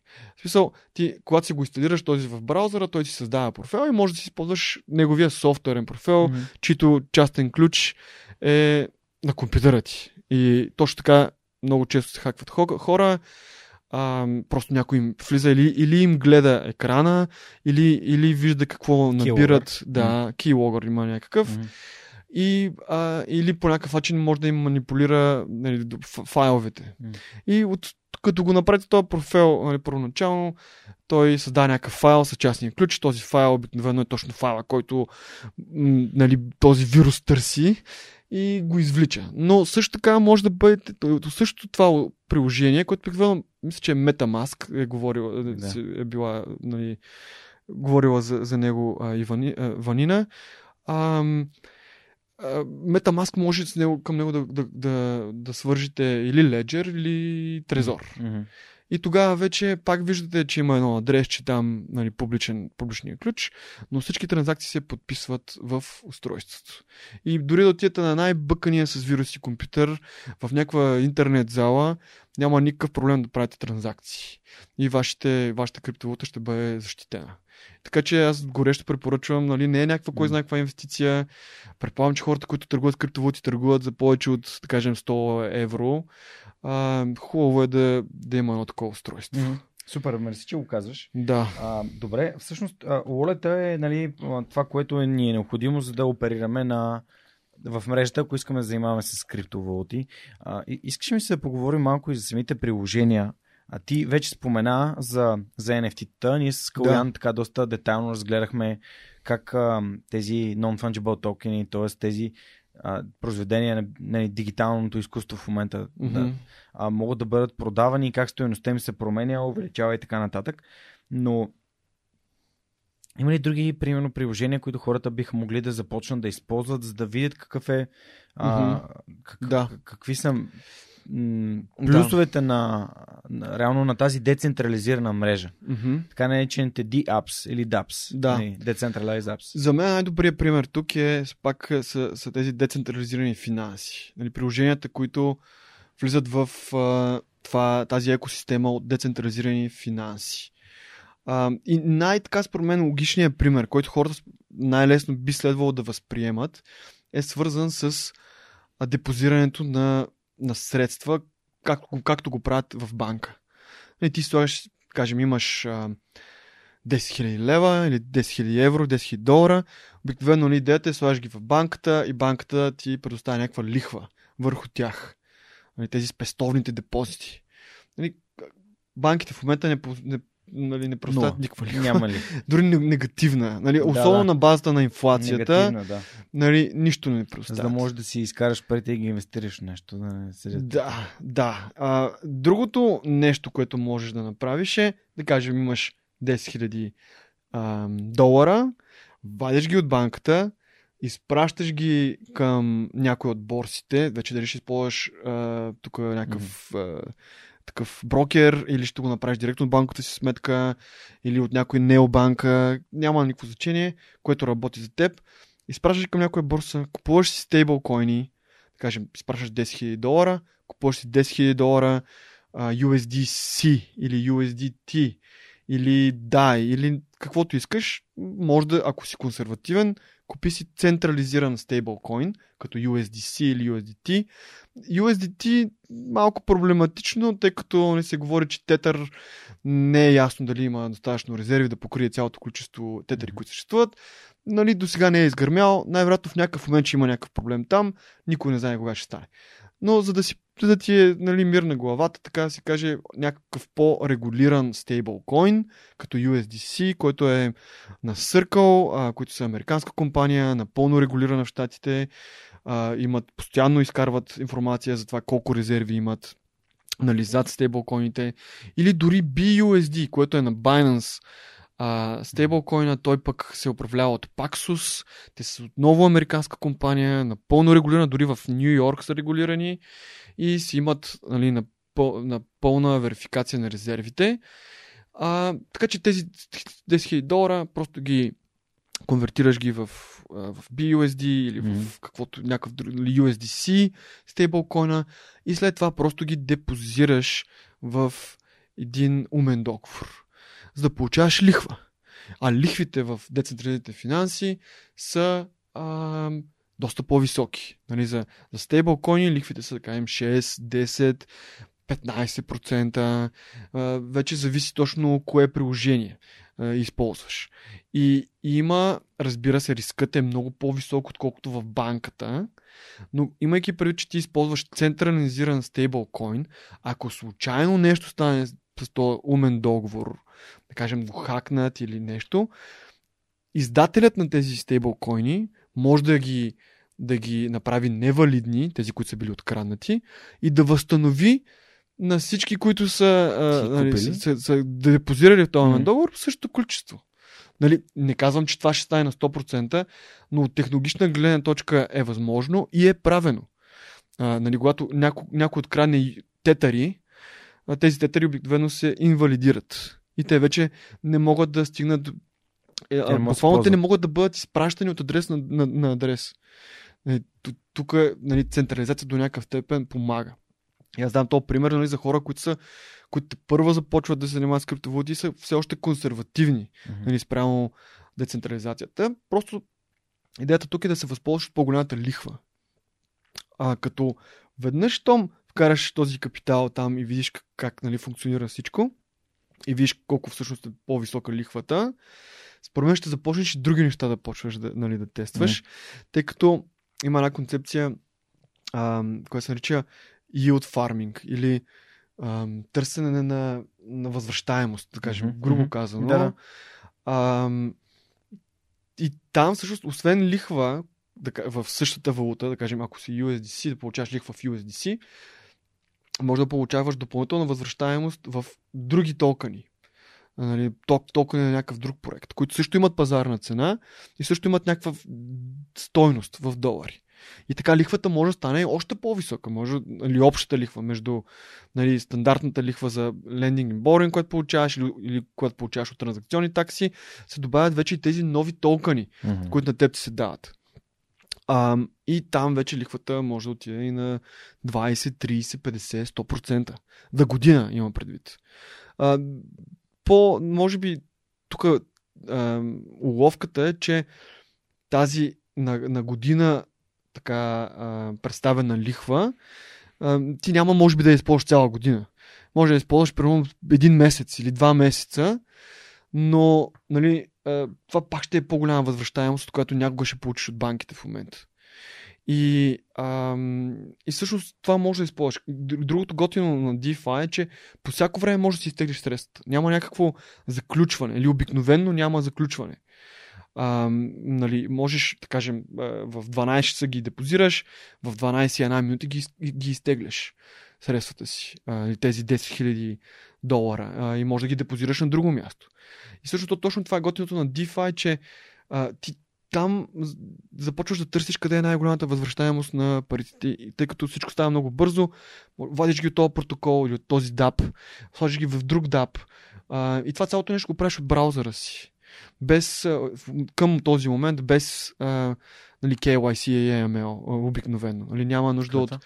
Ами как, а, такова, за да познаеш, да познаеш кой е клиентът ти и да подписваш някакви а, противо из, изпиране на пари правила. Нали, Мгм. както в банката трябва да подписваш Да. някакви декларации.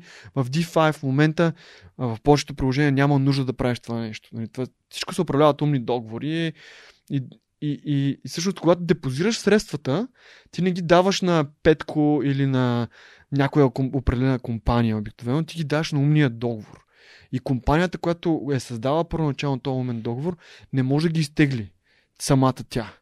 И то това се нарича това е някаква друга, друга концепция non-custody. А, нали, custody обикновено в, в банковия свят означава, че ти поемаш контрола и отговорността да пазиш определените средства на клиента, което е много регулирана активност. Мгм. А в, в, в DeFi а, този контрол и съхранение се извършва от умния договор. И, и кой, върху който а, създателите му нямат контрол а, от, от гледна точка на, на изтегляне на пари на, сред, Мгм. нали, на, на, на потребители. А всъщност това, което аз разбрах за Ethereum, примерно, че децентрализираните приложения, един път качени, те остават Да. в блокчейна и всъщност никой няма достъп до тях. Точно това. Значи, значи то пак е там е спектър на децентрализация. Значи има проекти, които имат, имат възможност да контролират нещо на този, към, нали, в децентрализираното приложение. А, но обикновено то може да не е достъп до средствата на потребителите. Може да е нещо друго. Има и такива, които имат и достъп до средства на потребителите. А, и то това, се, то, то, това, е- това се отнася до м, въпроса с ам, админ ключовете. Нали, кое, кои DeFi приложения имат админ ключове, какво правят тези админ ключове, нали, прямо ум- умните договори и кой ги контролира. И това е основен въпрос в DeFi пространство и това е един от рисковите, които трябва, може би, да, вземат, да бъдат взети под внимание, когато се използват такива приложения. А, защото тук пак е, нали, това е някакъв вид централизация и децентрализация. Ако няма админ ключове, Примерно в случая тук най-добрият пример е Uniswap. Uniswap са просто една, пак така, една, един сбор от умни договори, които са създадени, пуснати в Ethereum мрежата и тези, които хората, които са ги създали, нямат контрол върху тях. Те си имат правила, те си имат собствени протоколи на практика, по които работят. Всеки може да ги използва, но никой не може да ги контролира. И те веднъж там вече не могат да бъдат променяни по никакъв начин.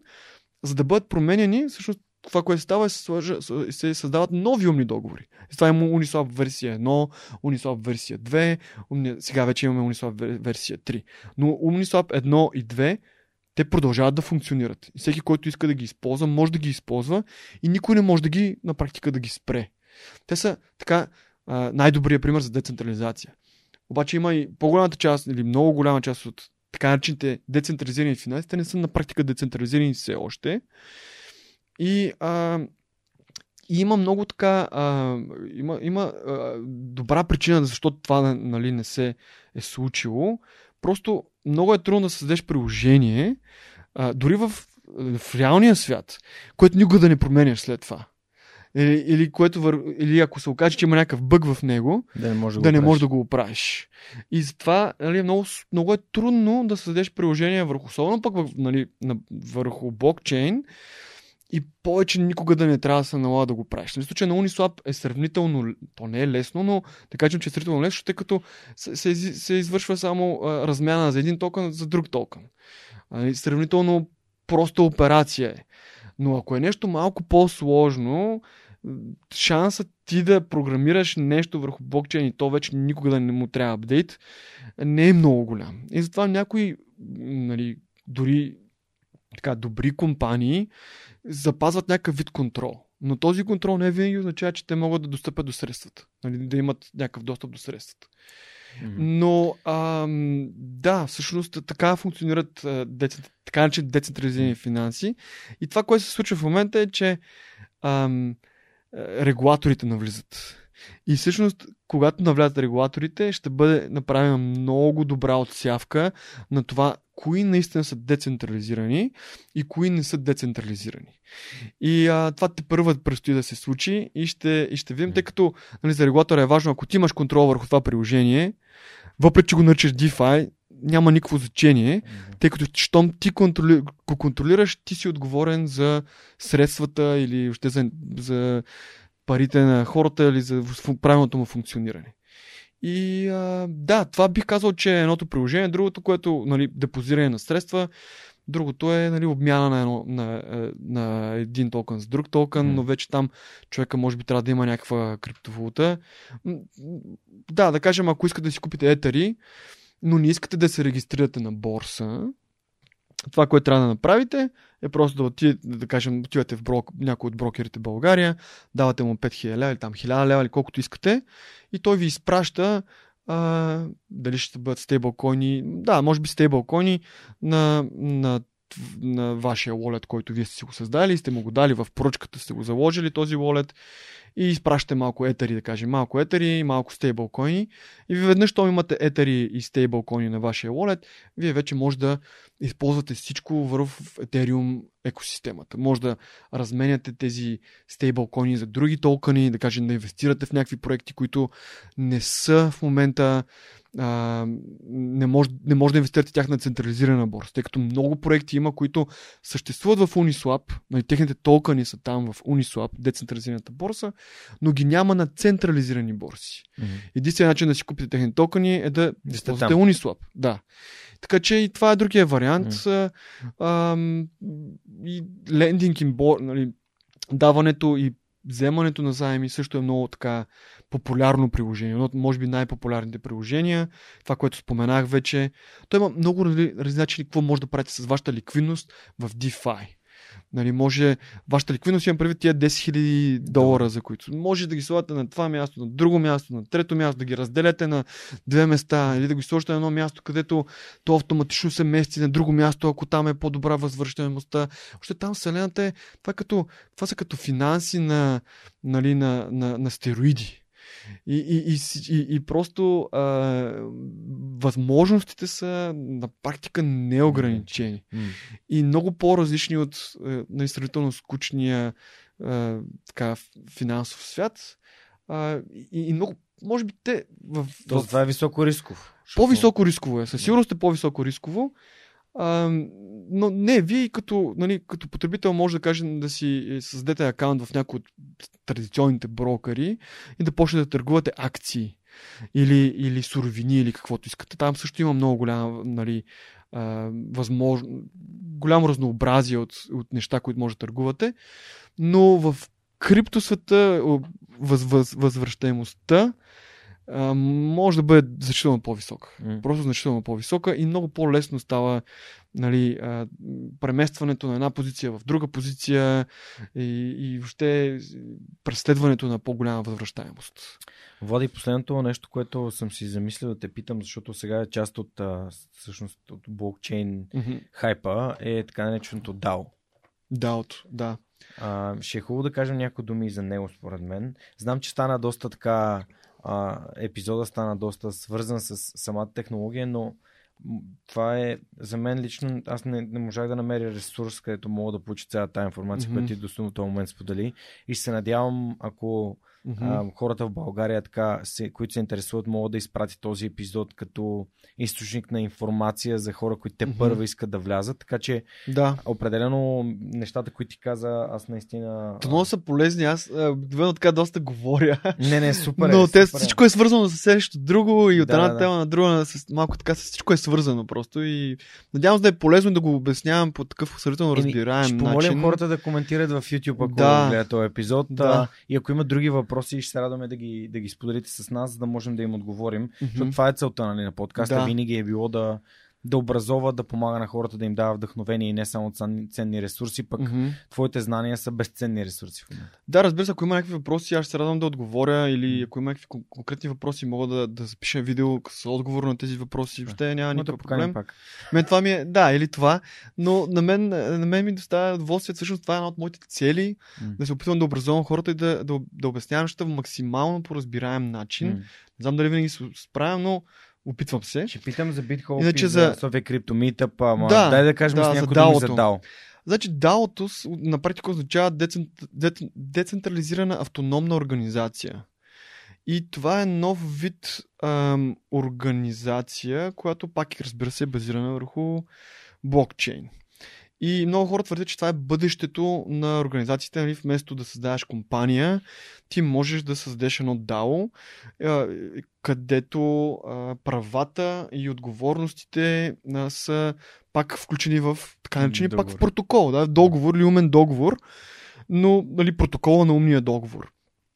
И а, там всичко пак, пак е базирано на, може да бъде базирано на токени, нали, вземането на решения, знае се да кажем кой wallet адрес а, може да вземе решение а, или може да участва в вземането на решенията и защо може това да се случи. М. Така че да, да дадем пример с най-големият ам, децентрализиран или по най- най-големият децентрализиран стейблкоин, който е DAI. DAI е стабилна валута, пак както в случая на USDT и USDC, които споменах, обаче той е децентрализиран поради факта, че ам, гаранта, който стои зад тази фиксирана долу-горе, нали, до голяма степен фиксирана до 1 долар криптовалута, отзаре стои друга валута. А, Да кажем, а, първоначално е етерът.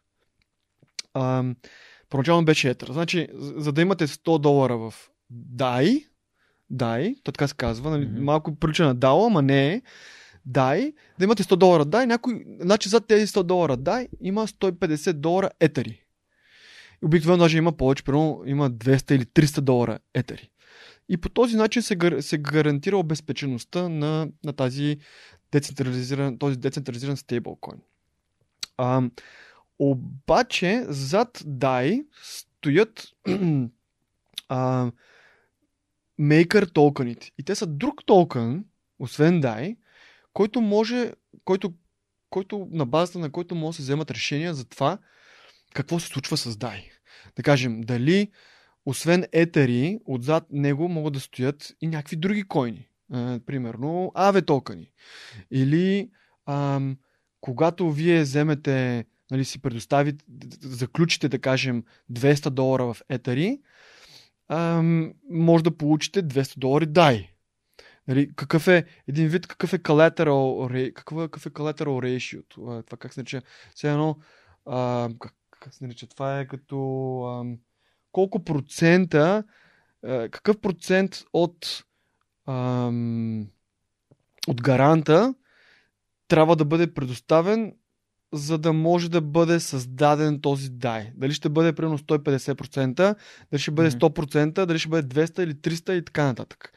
А, нали, защото това е предоставяне на повече ресурс като гарант, в случая етари, за да може да бъде а, съхранен по-малък ресурс, който е нали, създаден по-малък стейблкоин, който е само 100 долара от това. И даш 300 долара, получаваш само 100 долара дай.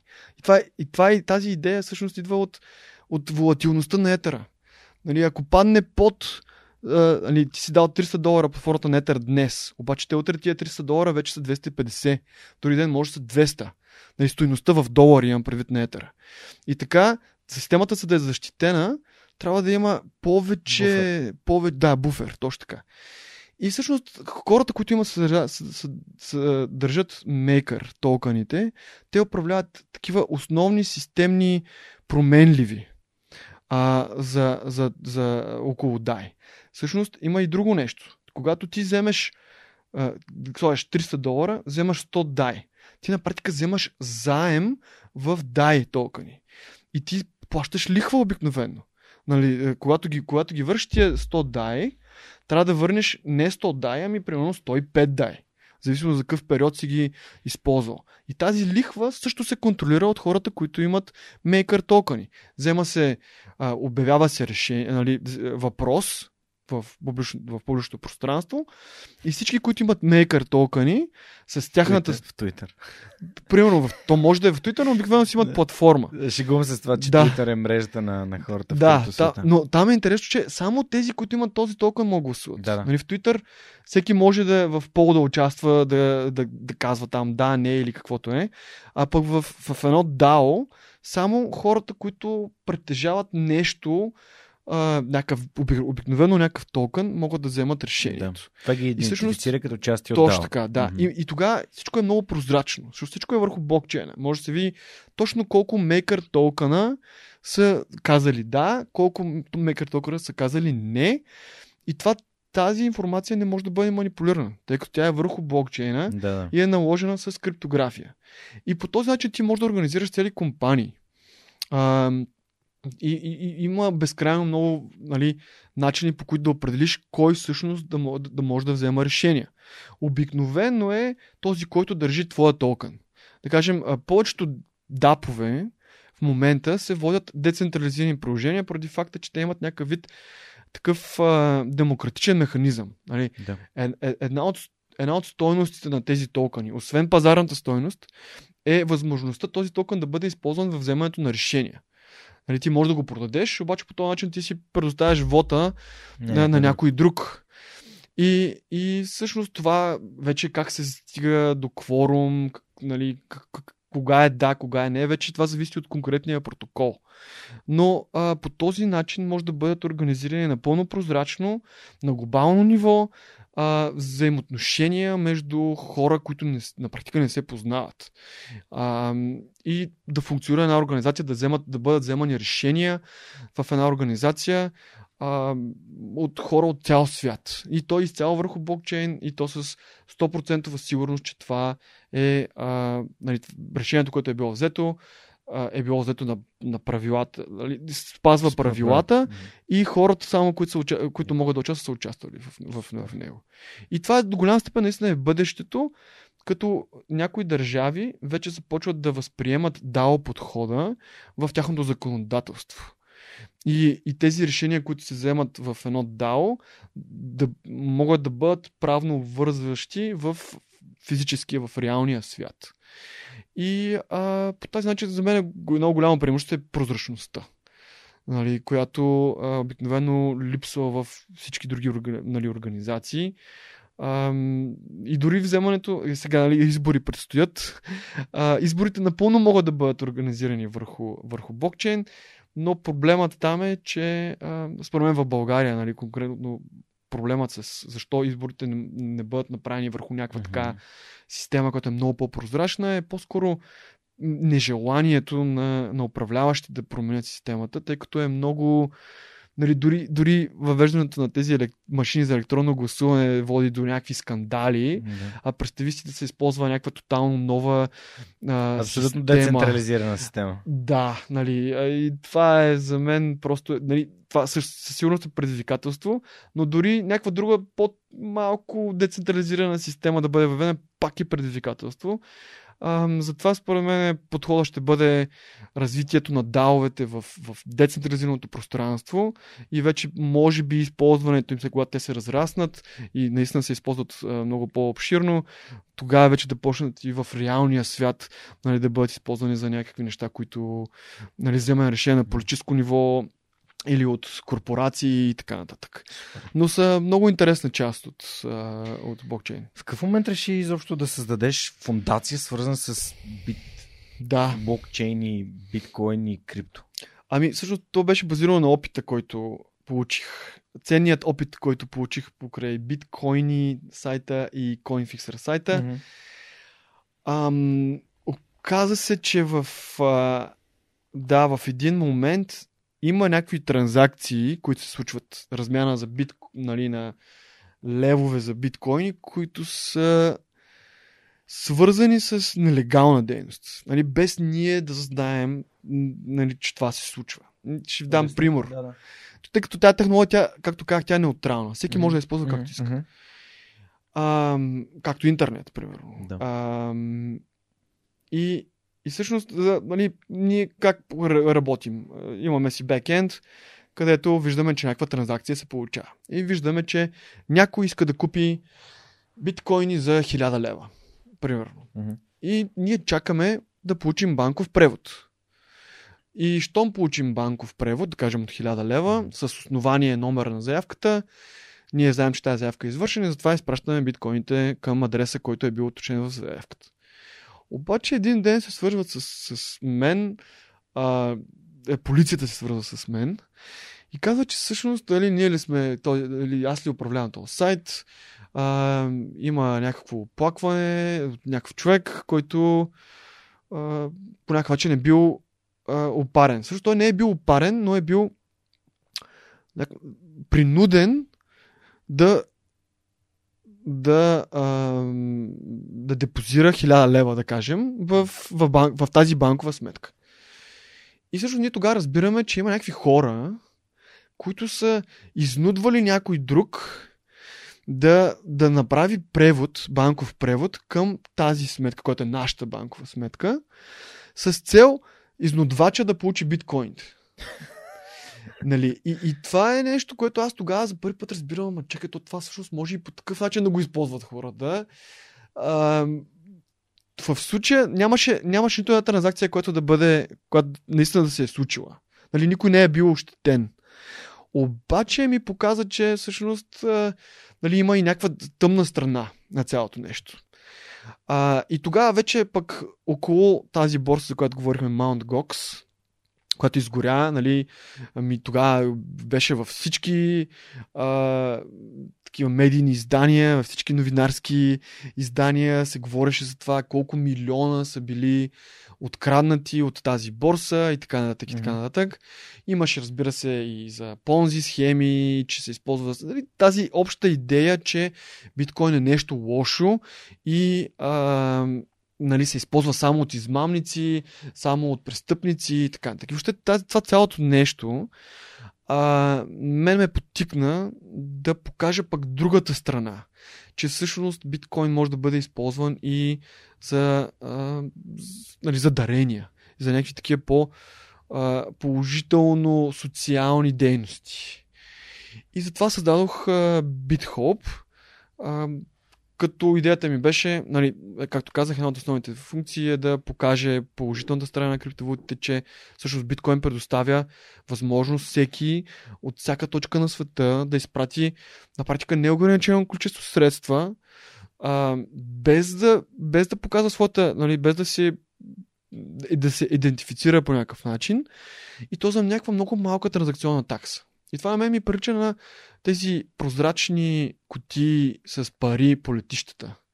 И всеки може да пусне вътре, ако иска, може да пусне 10 000 долара. И просто слагаш банкноти, колкото си искаш вътре, просто пълниш. Или обикновено хората ни слагат стотинки.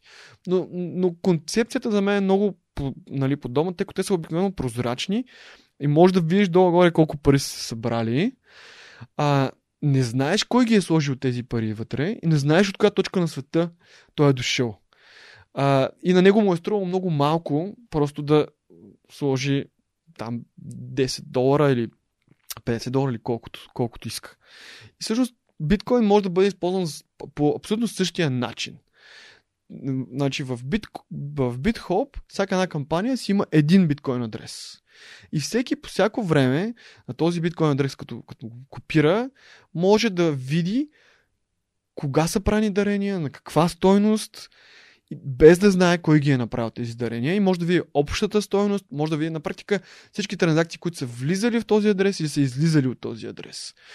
Без значение къде се намира по света. И това е някакво ниво на прозрачност, която, което а, в дарителския сектор за мен не, същ... не съществува. А, и, и това е благодарение на биткоин технологията. А, или на биткоин мрежата. И също това иска да покажа, че това е биткоин, затова може да се mm. използва. Нали, не е само спекулаторът Боб, който а, нали, иска да направи пари, или няк... не се използва само за някакъв от измамници, за, за които се опитват да си по някакъв начин прикрият средствата. Може да се използва за абсолютно прозрачни дарения, направени от цял свят. И това всъщност беше основната цел нали, на, на BitHop. И смятам, че тук в България успях да постигна определен успех, тъй като много даренията, които бяха направени за определени нали, кампании, тъй като те кампаниите в първоначално не ги считат за някакви съществени дарения, не им трябват в момента. Те дори понякога забравят, че имат кампания в BitHop, но след една-две години нещо, благодарение на покачването също така на, на, на биткоин, а, тези дарения умножават многократно стоеността си. Имахме случай, в който едно дарение беше, първоначално беше, на когато беше направено, беше 300 лева и след година и половина-две, вече беше 7 или 8 хиляди лева и а, кампанията, те не можеха да повярват просто, че също се е случило нещо такова и им помогнахме точно в момент, който им трябваха много а, средства. А, разбира се, тук ние не, не гледаме да не работим толкова с големи, а, популярни а, кам, такива дарителски организации, тъй като те са много добре финансирани обикновено. По-скоро се опитваме да, да помогнем на по-малки НПО-та, които, а, за които всяк, всеки едни средства, нали, всеки, всеки средства са, а, са добре дошли.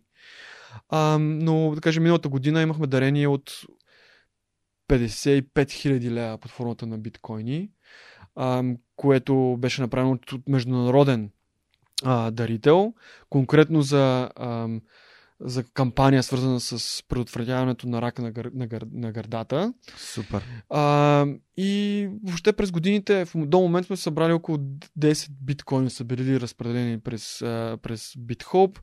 Под, под, подкрепили сме над, над, над 30 кампании. Имахме, даже бяхме организирали кампания за...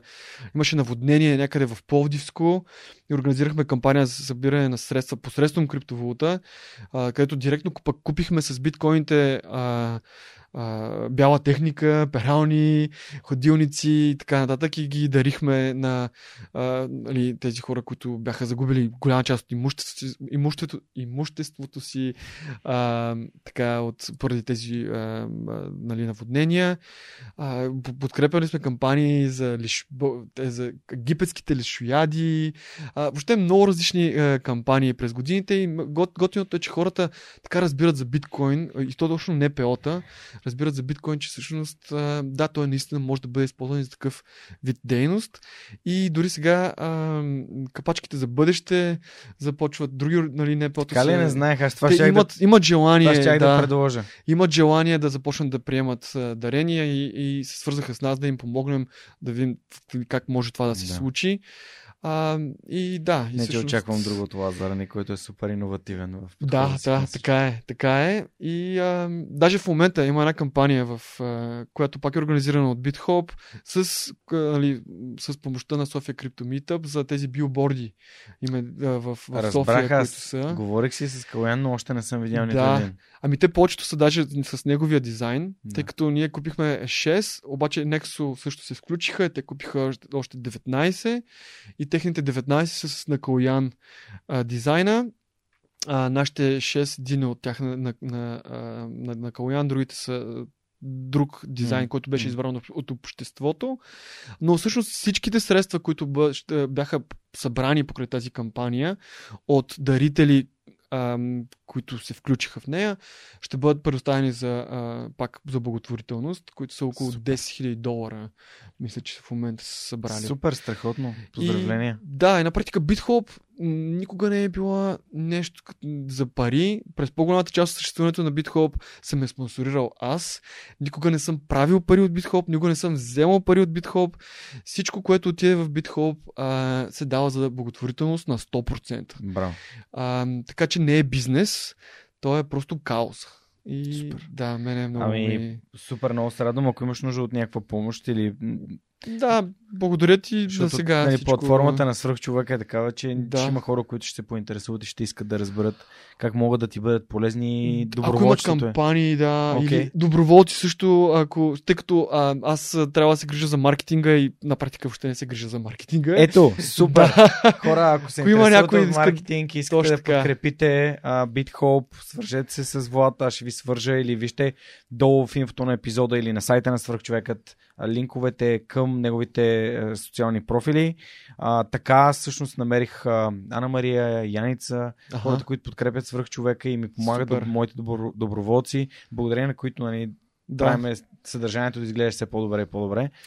Ами че- това е много полезно. Да, аз съм си мислил да, да, да, да открия някой, който може да ми помага поне с малко популяризирането на, на BitHop, тъй като на мен не ми остава толкова нали, често време, но да, ако има някой, който му е интересно, а, да заповяда, много ще се радвам, ако иска да помогне. Със сигурно всякакви референции и въобще а, според мен ще му бъде много полезно за, за бъдещето развитие. Супер. А и все пак, ако се върнем към епизода с Ванина, те правят именно маркетинг мрежа, Да, така че да. може би блокчейн ще влезе в... А, а, Навлиза, да, определено. навлезе в света на маркетинга, така и, че... и там, да, те се опитват да, да, да, да изтръпнат този вид а, маркетинг, така че той има много различни начини, по които ако ви е интересна блокчейн темата и, и дарителството посредством а, биткоин или други криптовалути, със сигурност свържете се с, с мен, а, ще ви помогна така да станете експерти в тая област, определено. Супер. А кажи ми някой думи за София Крипто Meetup. А, с, така, да, София Крипто Meetup също, а, целта на София Крипто Meetup беше, а, тъй като аз нали, от 2013 се занимавам, а, исках да създам някакъв форум, Мгм. а, който а, така, хора могат да отидат, да, да се запознаят с експерти, да получат така добра информация или, или коректна информация за криптосферата, а не за нали, купи е, А, Б, С или Д и ще станеш милионер на другия ден. Нали, хора, които се интересуват просто нали, първите стъпки, които си правят, да, да имат един форум, така да го наречем, в където да, да могат да отидат и да, да получат информацията, която търсят. Или да, да получат съвет какво да правят. И ам, аз смятах, че това ще бъде една от насоченостите на Българската биткоин асоциация, която основахме 2014 година, но това през годините не се случи. И тогава един, а, всъщност, основателя на Eternity, Янислав Малахов, беше дошъл в София и Иво Василев ми каза, абе, тук знаеш, че едно момче от Германия е дошъл, искаш ли да, да отидем, на... той ще прави митъп за криптовалутите, искаш да отидем. И аз отидох тогава и а, ми хареса идеята. нали, Аз, аз исках това нещо да се случва, но някакси не бях направил първата стъпка. Когато той го направи, а, казах си, казах, че аз ще, ще го взема това и ще го продължа ежемесечно да го правя, заедно с Иво. И всъщност той Янислав нали, направи първия митъп, създаде фейсбук групата и после той се върна в Германия и а, там продължи нали, да, да, да работи, след това създаде Eternity. А пък аз продължих да, да раз... с Иво преди няколко месеца да, да развиваме София Криптомитъп, като започнахме от едно кафе в центъра на София, където имаше битомат. А, след това отидохме в coworking спейсове и така обществото доста се разрасна. Всъщност от 7 човека в кафето, сега сме на около 12 000 човека в групата, в фейсбук групата. Разбира се, когато пазарът е нагоре, идват повече хора, когато пазарът е надолу, идват по-малко хора но винаги гледаме да, така, да коментираме интересни, актуални теми, да поканим международни и тук локални лектори, които са експерти в техните области. А, ето Калоян го бяхме поканили на тема за NFT-та да обясни какво е направил, как, как го е направил, кои платформи е използвал, за колко пари е спечелил и така, и така нататък. А, и въобще като идентифицираме някой експерт или някой, който му е интересна определена тема, гледаме да го поканим, за да, за сподели своя опит а, с, с обществото. И да, когато започна пандемията, минахме на онлайн, на онлайн а, така режим, но сега се опитвам а, да, ги, да ги връщам пак физически, да, да, да, се, да се случват някъде в София като следващия ще бъде, мисля, на 24-ти в а, Call Cafe. 24 Много... ноември. Да, този месец. Да, Много ние сега приятно... записваме, но реално месеца на блокчейн е декември. Така, така че... ли? А, е, добре, нищо. Декември нямаме. Декември нямаме. И от до година може да следите София Криптомитъп, да се джойнете към Да, да, точно. Ето 2022 година, моментът, в който влезете в блокчейн. Елате, а, вече, нали, а, имаме пиване, хапване, като цяло физическите аз ги предпочитам многократно през, през онлайн с хора, разменяте да, енергия, много е по-приятно. интереси. Абсолютно, да. И даже гледам вече да ги правя по-скоро като нетворкинг събития, а не да ги посвещавам на определена тема, а, този, тези нови физически събития, които ще ги правим. Въпреки, че ако има на някой, който иска да представи нещо, дори е неговия проект mm-hmm. в сферата, ние сме винаги много отворени към това. А, подкрепяме всякакви видове проекти, всякакви видове инициативи, които а, целят да популяризират блокчейн, криптоидеята, така че сме, да, много отворени. човека, като този епизод е готов, ще го пуснеш София Крипто. Абсолютно ще го пусна, Супер, да. Абсолютно ще го споделя с всички, а, за да могат да, да, да, да, да чуят, евентуално да им е полезна тази информация. Между аз доста като се интересувах, като се интересувах за епизода с Калуян за NFT-та, а, се измислих добре да как мога да направя така, че подкаста да бъде подкрепен или да генерира токени или по някакъв mm-hmm. начин да задава такава стойност за хората, които mm-hmm. биха искали. Така че мисля в такава посока. Добре. Просто сега една, една идея, която аз съм пуснал така да обикаля около мен и съм да. сигурен, че ам, ще, може би mm-hmm. ще се реализира нещо подобно. Да, има, има различни възможности. Сега в в случая на Крософия Крито Meetup има нещо, което не съм го въвел още, но, но набира популярност. И това са така начините ам, по-скоро proof, proof of attendance, нали, доказат, доказателство, че си присъствал на нещо, mm-hmm. токени. Да. Един вид, ако всеки, който, който дойде, присъства на София Крипто Meetup, получава уникален токен, който е NFT обикновено. И а, нали, този това NFT стои в неговия портфел и той може да докаже, че е бил физически на този митъп еди кога, преди, преди 10 години.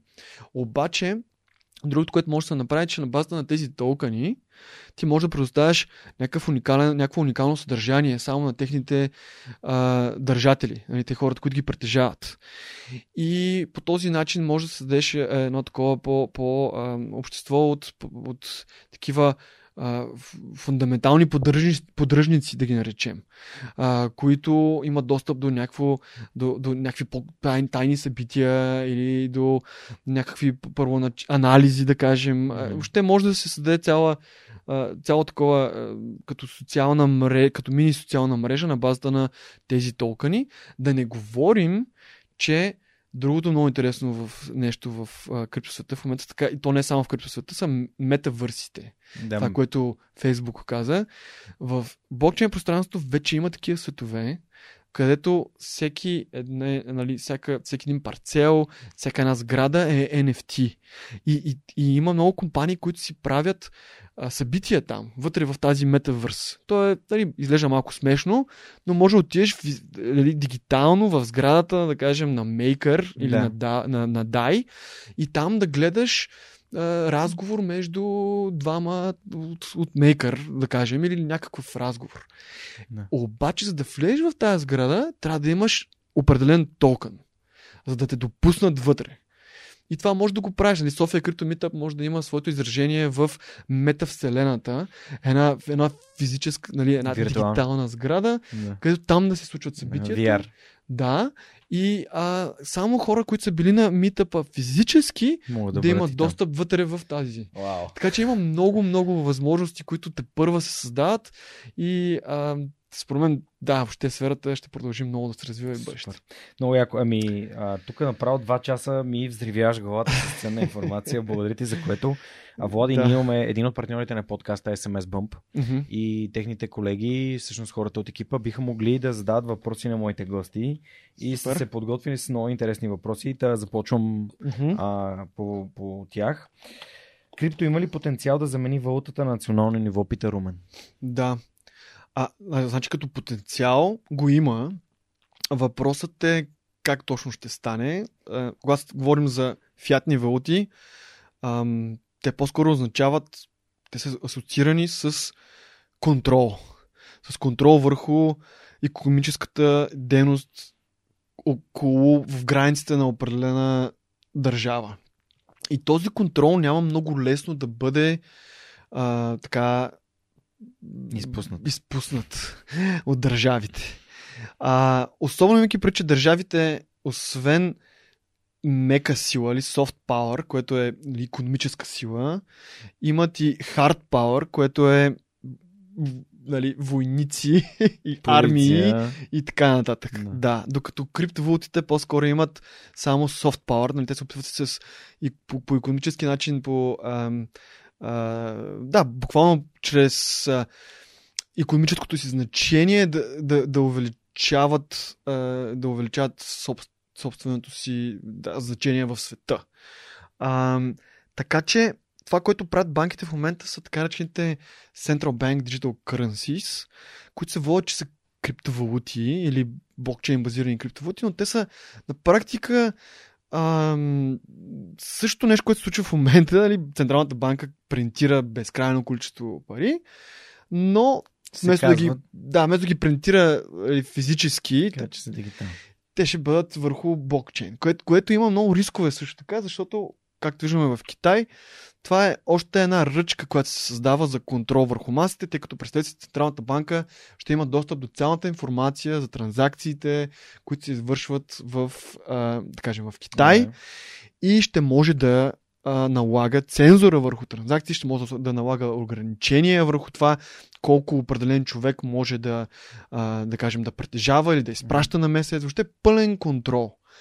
А, и така че блокчейн технологията, както как тя може да бъде използвана за налагането на пълен контрол или налагането на някакво, нали, създаването на анархично общество. И според мен някъде в средата ще се срещнем и, тя, и тези криптовалути ще се използват паралелно. Значи, ще има валути на централните банки и ще има истински публични децентрализирани криптовалути, които да упражняват някакъв вид а, не натиск, но да бъдат альтернатива на тоталния контрол, ко- който според мен се задава. Със сигурност в тоталитарни общества като Китай, но може би и в западни държави. Ще видим нали, точно как ще се развият нещата. Така че, ако говорим обаче за, за, примерно за възприемане на биткоин като национална валута, а, това е което се случи в Ел Салвадор а, преди няколко месеца, виждам, че по-скоро такъв тип по-малко развити економика биха направили първите стъпки в тази посока. А, там, където нали, биткоин е най-полезен, там, където валутата, местната валута е, Е много волатилна и нестабилна. М. А, така че там го виждам да се възприеме. Чакаме първо. Венецуела. Да, ами абсолютно там наистина инфлацията е невероятно, но той в, и в Турция е много интересно. Да, да. Леле, човек. Спомням си при 15 години лирата беше една лира, Да. беше един лев.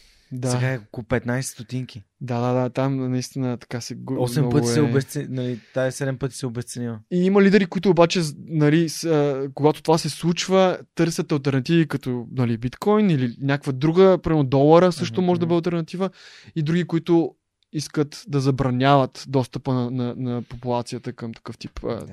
Но а, рисковете са по-скоро свързани с волатилността. На този етап биткоин е по-скоро някакъв такъв дългосрочен съхранител на стойност, колкото валута. И хората не биха толкова го използвали за, за разплащане на този етап. Така че в този, на този момент, според мен, не е толкова подходящ, но е хубаво да го има като, като вариант, като альтернатива. Както направих в Ел Савадор, там има две официални валути, има долар и биткоин. Така че всеки може да получава биткоините на момента да ги, раз, да ги разменя за долари или да, ги, дали да, си, да си ги пази. Mm. А, и и може да прави разплащане и в долари, и в биткоини, или в долари с биткоини. А, трябва да го има това нещо с нещо по-стабилно, което в случая, нали, в случая е доларът, който си губи стоеността очевидно в момента, но нали, с по-бавни темпове. Биткоин е много по-волатилен. Когато пазарната капитализация на биткоин достигне, да кажем, 10 милиарда или 20 милиарда или нещо, нали, някаква по-голяма а, сума, а, смятам, че волатилността ще намалее и той ще стане по-подходящ като, нали, по, по-подходящ за валута. На този етап а, е хубаво да може да се правят разплащания, но по-скоро се гледа на него като съхранителна стоеност, като златото. Какво мислиш за мимкоинс, пита Виктория. Мимкоинс. Никога не съм инвестирал в мимкоинс, никога не съм имал Dodge, никога не съм имал Shiba Inu или някои от тези а, смешни коини или Baby Dodge а, или някои от тези смешни наистина мимкоинове. Те са по-скоро а, нещо като чипове за, за, за хазарт, с които наистина може да, наистина да спечелиш доста, доста така средства, но може и много да загубиш.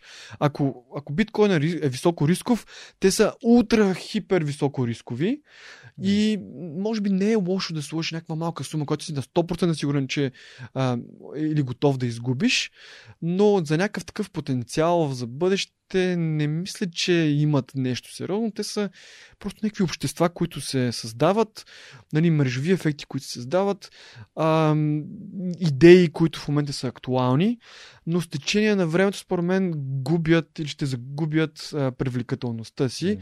тъй като тяхната привлекателност главно се асоциира с възможността за нали, голямо покачване на цената. Но в следващия bear market или такъв меч пазар, когато обикновено криптовалутите губят голяма част от стоеността те, ще загубят много голяма част от стоеността си и който не ги е продал на време, ще се опари, може да се опари много. Така че, да, не съм много голям фен, но са неизменна част от криптопространството да. и щом и съществуват културата. и културата, да. да, и щом съществуват, значи трябва да съществуват. Доколко криптото е добра идея при инфлация, пита Сави. Ами, много добра идея, според мен. а, според мен криптото, а, въпреки това, което смятат някои експерти в сферата, а, ако погледнем в исторически план а, покачването нали, на, на, на какво е било покачването, да кажем, на биткоин конкретно през последните 10 години, със сигурност той е компенсирало инфлацията, която се е случила през последните 10 години. А, сега, нали, ако формално трябва да гледаме въпроса дали има някаква корелация между покачващата се инфлация и цената на биткоин, а, сигурно в определени моменти няма да има, в определени моменти ще има. Това е някакъв такъв малко по а, различен въпрос. За мен като съхранителна стойност, биткоин е едно от най, един от най-добрите активи, които човек може да използва на този етап. Той е много по-ограничен от златото. Нали, тъй като златото е химичен елемент, който съществува в Вселената, има астероиди, планети с злато, те още не се използват, разбира се, но в някакъв момент предполагам, че когато а, нали, се развием като цивилизация и до там ще се стигне. А, и това ще обесцени златото. Ами, възможно е. Да, въз... да. Просто идеята е, че да. златото съществува в Вселената, докато да. биткоин е ограничен на 21 милиона и не може да има повече. Да. Има ли българска криптовалута или коин? Нали, тук ами... taking apart one coin. Да, имаше някакъв лев коин. Имаше някакъв лев коин, който бях, беше създаден. Митко, Митко му е дошъл този въпрос. Има един а, суджук или суджу коин, който бяха направили за, за Майтап. Един от хората, които са в София Криптомитъп, но не знам точно в момента какво се случва в него. Той беше направен с по-скоро някаква цел да усмива управляващите и това, което се случва в българската политика. Но българска криптовалута не, няма в момента адекватна. Последният въпрос е от Давид. Кое е последното нещо, което си купил с крипто? Последното като, Пише, като ако е легално. Да. ами, между другото, последното, което си купих беше або, або, това беше преди един месец или преди два месеца, абонамент за, за VPN. А, и VPN е Satoshi VPN. Там може да си го купиш само с... Той него може да си го купиш само с биткоини, а, но NordVPN също може да си купуваш само с биткоини, с абсолютно анонимен акаунт. Така че това е нещо, което може, нали, съм си купил последно. А, но съм си купувал и много други неща. Но на този етап а, по-скоро гледам да си, както казвам, нали, да. си ги съхранявам. Нали? А VPN ти е важен, за да може чисто да не може да бъдеш таргетиран. Ами да, по-скоро гледам точка безопасност. На, на безопасност онлайн. Не е, че нещо прави нелегално. Да. Просто гледам да използвам VPN, дори когато работя ежедневно, тъй като бих искал дали колко се може по-малко информация. Аз да кажем не използвам и Google толкова. Mm-hmm. Използвам uh, DuckDuckGo. Е, такъв тип древни неща, които можеш да направиш, да си малко по-анонимен, въпреки че а, дали съм чак толкова анонимен онлайн. Yeah. Супер. Но ами е. въпросите е. на SMS Bump отново бяха вау, аз съм супер изкефен. а, благодаря ви за страхотните въпроси. Ако вие искате да станете част от компания като SMS Bump, където хората, освен че правят много яки неща и могат да работят от всяко място, а, където имат интернет с а, Макси, а всъщност могат да зададат и въпроси на моите гости, така че разгледайте отворените им позиции в DFBG и на сайта на SMS Bump. Пък а, излишно е да казвам, според мен, колко ценен опит е да работиш за а, Unicorn Company, ако имаш такова желание да създаваш реално а, положителен ефект в e-commerce, mm-hmm, да. а, чрез а, техния продукт. Може би това е твоето място. А аз съм безкрайно благодарен за тяхната подкрепа и това, че ни помагат да изваждаме още повече стоеност на нашите гости. А, Аз, ако мога да направя е, бърза реклама Go. на българска компания, която много ми харесва, която, за която съм работил, която според мен не много хора знаят за нея, както примерно за SMS mm-hmm. не знаят може би много. Хаос. Хаос Груп. За мен това е най-готината българска компания. Аз ти казах, че съм фен нали, на видеокарти, да. на GPU-та и така нататък. И техният продукт просто изключително много ме кефи и ако нямах, ако не бях толкова, нали, желанието ми, любовта ми към блокчейн и към крипто не беше толкова голяма, сигурно ще да работя все още за тях. Mm-hmm. Просто са за мен един от най...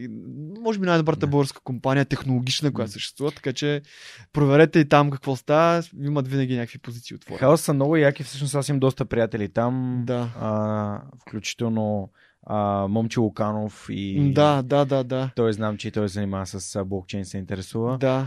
А, всъщност беше много забавно преди, може би, 4 или 5 години подкаста вече се движеше, може би около 4,5. Mm-hmm. А, на летището в Мюнхен намерих телефона на Петър Митев, който ага. беше забравен. А, а интересно. Беше много така забавно. А, да. Иначе много бих искал и, или Влади или Петър не, да гостуват в подкаста и да разкажат, защото не са много българските компании, които О, да. спечелили Оскар и О, да. мисля, че Еми спечелиха последно. Спечелиха Еми, технологично да. Еми и технологичен Оскар. Да, да, да. Което Аз бях, е... когато спечелиха Оскара, бях тогава, работех за тях. Точно в този момент и беше Страхотно. нещо, което не може да изпиташ в друга българска компания. Нали? Да, да. Беше... А, невероятна продуктова компания, която да. прави неща, които буквално променят индустрията в филмейкинга и не само. Абсолютно. Така че а, определено House Group са много, много интересни. Да. А, да минем към книгите и вече отиваме към Добре. финала на нашия разговор. Добре, аз съм си тук Подготвил ли си? Записах няколко книги. Добре, ами книгите, които би искал да препоръчаш на хората, бихме ли могли да кажем стандартът биткоин като първа? Абсолютно. Okay. Но аз тези книги, които съм избрал, не са Нищо. толкова свързани с Понеже заговорихме за нея, исках да те питам дали според теб си заслужава и затова. Да, значи най-готината, която сега буквално че, прочух да чета преди няколко месеца, mm-hmm. а, е на Liu. А, това е C-I-X-I-N и L-I-U. Той е китаец. The Three Body Problem. О, а, някой беше... Може, и защото ние си говорихме с теб и може аз тогава съм е споменал, но тази книга изключително ми хареса. Те са тази трилогия, разбира mm-hmm. се. Започва малко бавничко, но след това се развива и е изключително интересна. Изключително интересна и се развива в, в период от хилядолетия. А, просто нали, не, не е някакси статична в, в обществата. Нали, наблюдава се как обществата се, раз, се развиват mm-hmm. в бъдеще на, на базата на една такава екстратерестриал атак, а, заплаха. Въобще е много интересна. Нали, sci-fi е, но е базирана много на, нали, на, на, всякак, на, на, на науката, нали, на, на научни принципи. А, другата, която е много, mm-hmm. според мен, тя не е нещо ново. А, мисля, че и сериал имало дори такъв и тя е класическа, mm-hmm. класическа книга. Е Шогун на Окей, Джеймс Джеймс Клавел. Клавел, да, което наистина ми направи много силно впечатление относно японското общество и това как, нали, как е функционирало и политиката там, каква е била и в, нали, връзката между самураите и политиката. Мгм. Просто така много ми, много, много голямо впечатление ми направи. Трет, третата пак е sci-fi, една от на, така, най-големите sci-fi приключения или, как кажа, м, то, Илиади или не знам как да го обясня, на Дан Симънс The Hyperion Cantus.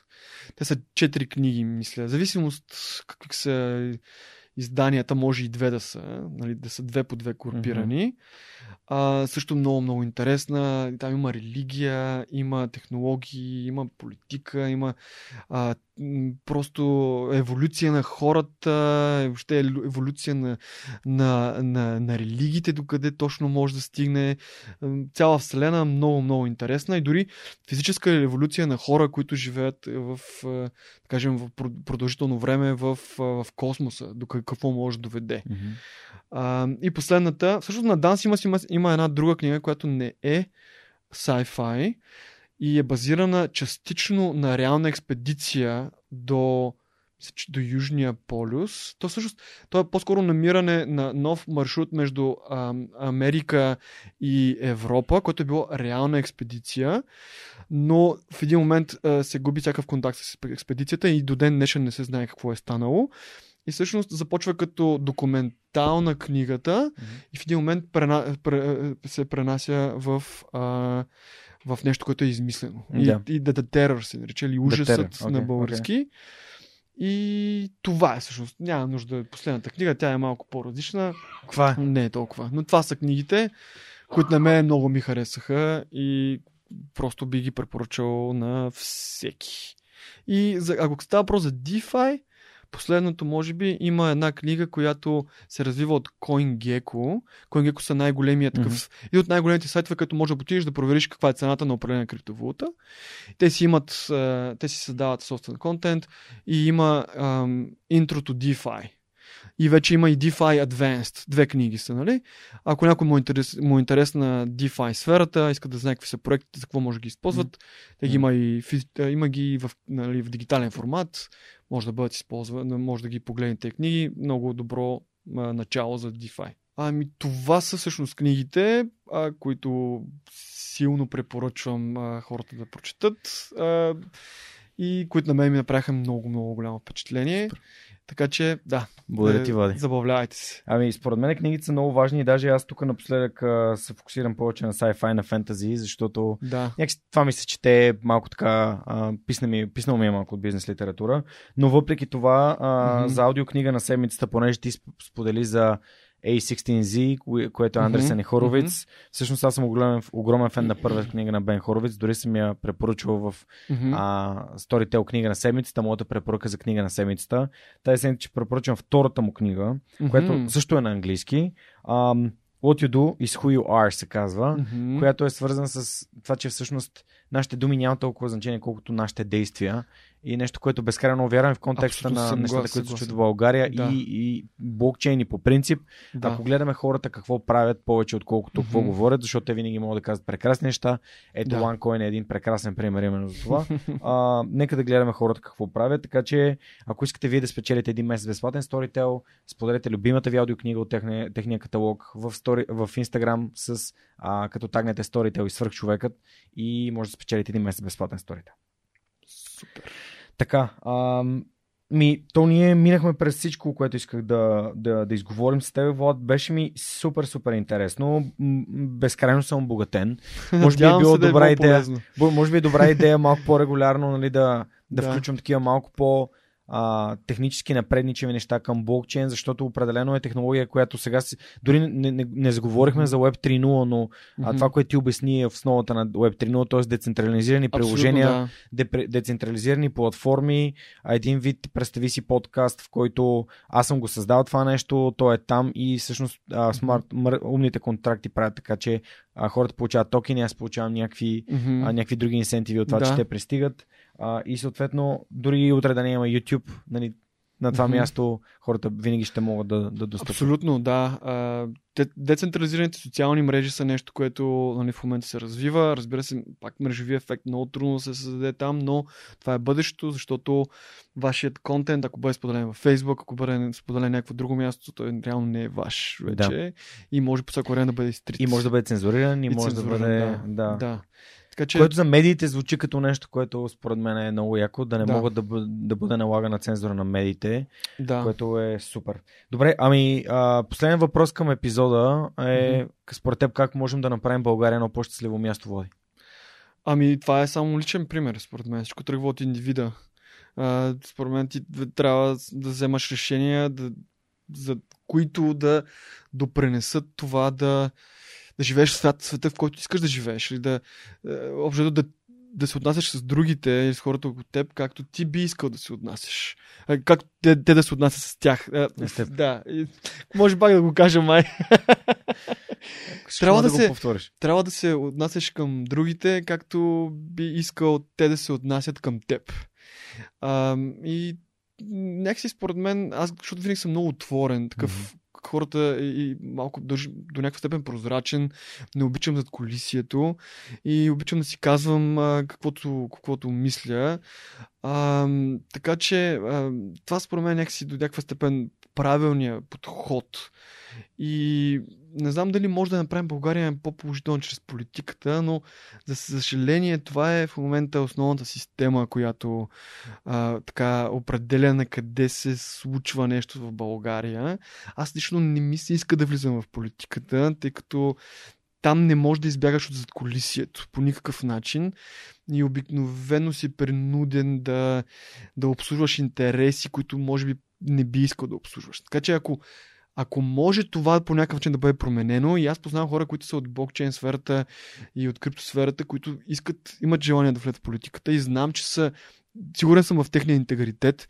Така че ако могат те по някакъв начин да навлязат хора, които имат желание да го правят това нещо и да, да, да се успеят до някаква степен да, да, да премахнат това зад колисие, това може би би било положително. И другото нещо е гласувате с парите си. Това е основно нещо, което е в, нали, в блокчейн, в крипто. А, когато нещо ви харесва, а, нали, подкрепете го. Когато не, не ви харесва, просто нали, тотално стандартни, фундаментални економически принципи. Аз смятам, че за това са парите до голяма степен да, да ви помогнат да подкрепете това, нали, стойностите неща, които вие асоциирате като стойностни. Ам, и да, разбира се, за да глас стане просто за дарения. Е, вашето дарение от 5 лева, от 10 лева, от 20 лева може да има голямо, голямо значение за много от каузите в България, така че дарявайте повече на, нали, на, все пак на, на, нали, на НПО-та, които а, са се доказали пред вас или някой ви е казал, че са така стойностни и проверени, бъдете, прозрачни. Прозр... Да, проверени, прозрачни. И всъщност опитайте се да бъдете по-добри хора. Бъдете по-добри хора в ежедневието си, за да можем тази съвкупност от добри хора да направят България по-добро място. Страхотно. Влади Драмалев, много ти благодаря за отделеното време, за безценния опит, който даде и знания, които сподели с аудиторията на Свръхчовекът. А, хора, ако искате да станете част от София Криптомита, подозирам, че Facebook ви е позната платформа. А, ако имате нужда от помощ във връзка с фонд, нали, НПО или друго юридическо лице с нестопанска цел, за което мислите, че mm-hmm. BitHop би, биха могли да ви помогнат, а, ще имате информация към а, за а, социалните мрежи и профилите изобщо на, на Влади mm-hmm. и ам, всъщност това, което прави чрез фундацията. Благодаря ви за това, че подкрепяте свърх човека с парите си. Благодаря на патроните на подкаста, благодаря на които продължаваме да се развиваме, да каним такива готени хора като Влади и като другите хора от месеца на блокчейн. Безкрайно благодаря на LimeChain, че прегърнаха идеята, защото според мен именно по този начин бихме могли да увеличим нивото на разбиране на блокчейн в България като технология и всеки един от нас би могъл по-рано да се възползва от нея. А, благодаря на партньорите на подкаста, които виждат стойност в това да работим заедно. А, това са компании с интегритет, компании, които наистина а, виждат че чрез добрия пример показваме, че в България случват невероятни неща. А, днешният епизод беше абсолютно показателен за това.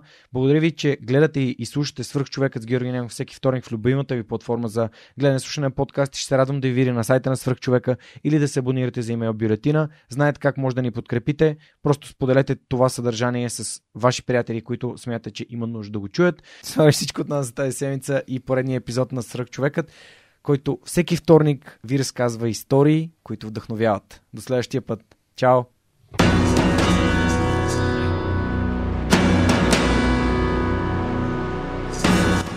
Свърх човека достига до вас благодарение на подкрепата и усилената работа на хората от екипа. Това са Анна Мария Ангелова, Анелия Пейчева, Марин Митев, Моника Ангелова, Слав Радоев, Симеон Миронов, Цветелина Тотева, Ясен Георгиев, Яница Цонева и Теодора Николова. Този епизод достигна до вас благодарение на подкрепата на патроните на подкаста. Адриан Голяшки, Александър Александров, Александър Гейне, Александър Гиновски, Александър Киречев, Александър Куман, Александър Силгиджан, Ангел Георгиев, Андрей Грозданов, Анелия Стоянова, Ани Сарамбелиева, Анна Андонова, Анна Радева, Асен Величков, Асен Цветков, Атанас Атанасов, Атанас Деневски, Бисер Вълов, Богдан Дринков, Богомила Трайкова, Борис Тилов, Борислав Борисов, Борислав Дончев, Борислав Сандев, Боряна Георгиева, Валентина Алексиева, Василия Свилева, Вили Енчев, Величка Георгиева, Вентислав Спасов, Весето Купено, Виктор Калчев, Велизар Ганчев, Галин Стефанов, Георги Генов, Георги Димитров, Георги Йорданов, Георги Капазин, Георги Малчев, Георги Москов, Гилджан Джебирова, Даниил Петков, Даниел Гочев, Даниел Гошев, Денислав Здравков, Деница Димитрова, Джанер Кафеджи, Джейн Димитрова, Диана Мечкова, Диана Рангелова, Димитър Дечев, Димитър Димитров, Димитър Колев, Димитър Куртев, Димитър Парушев, Добри Кусов, Евгения Гъркова, Евелина Костадинова, Ели Спасова, Емил Иванов, Емилия Цветкова, Емилиян Николов, Емин Мола Ахмет, Енчо Боев, Живко Джамяров, Живко Тодоров, Захари Захариев, Ивайло Кенов, Ивайло Методиев, Ивайло Христов, Ивайло Янков, Иван Банков, Иван Белчев, Иван Игнатов, Иван Кузманов, Ивелин Стефанов, Игнат Ганев, Илиян Иванов, Илко Шивачев, Ина Тодорова, Йордан Василев, Йордан Димитров, Ирена Иванова, Камелия Танасова, Камен Стойков, Катерина Апостолова, Катрин Стоилова, Кирил Юнаков,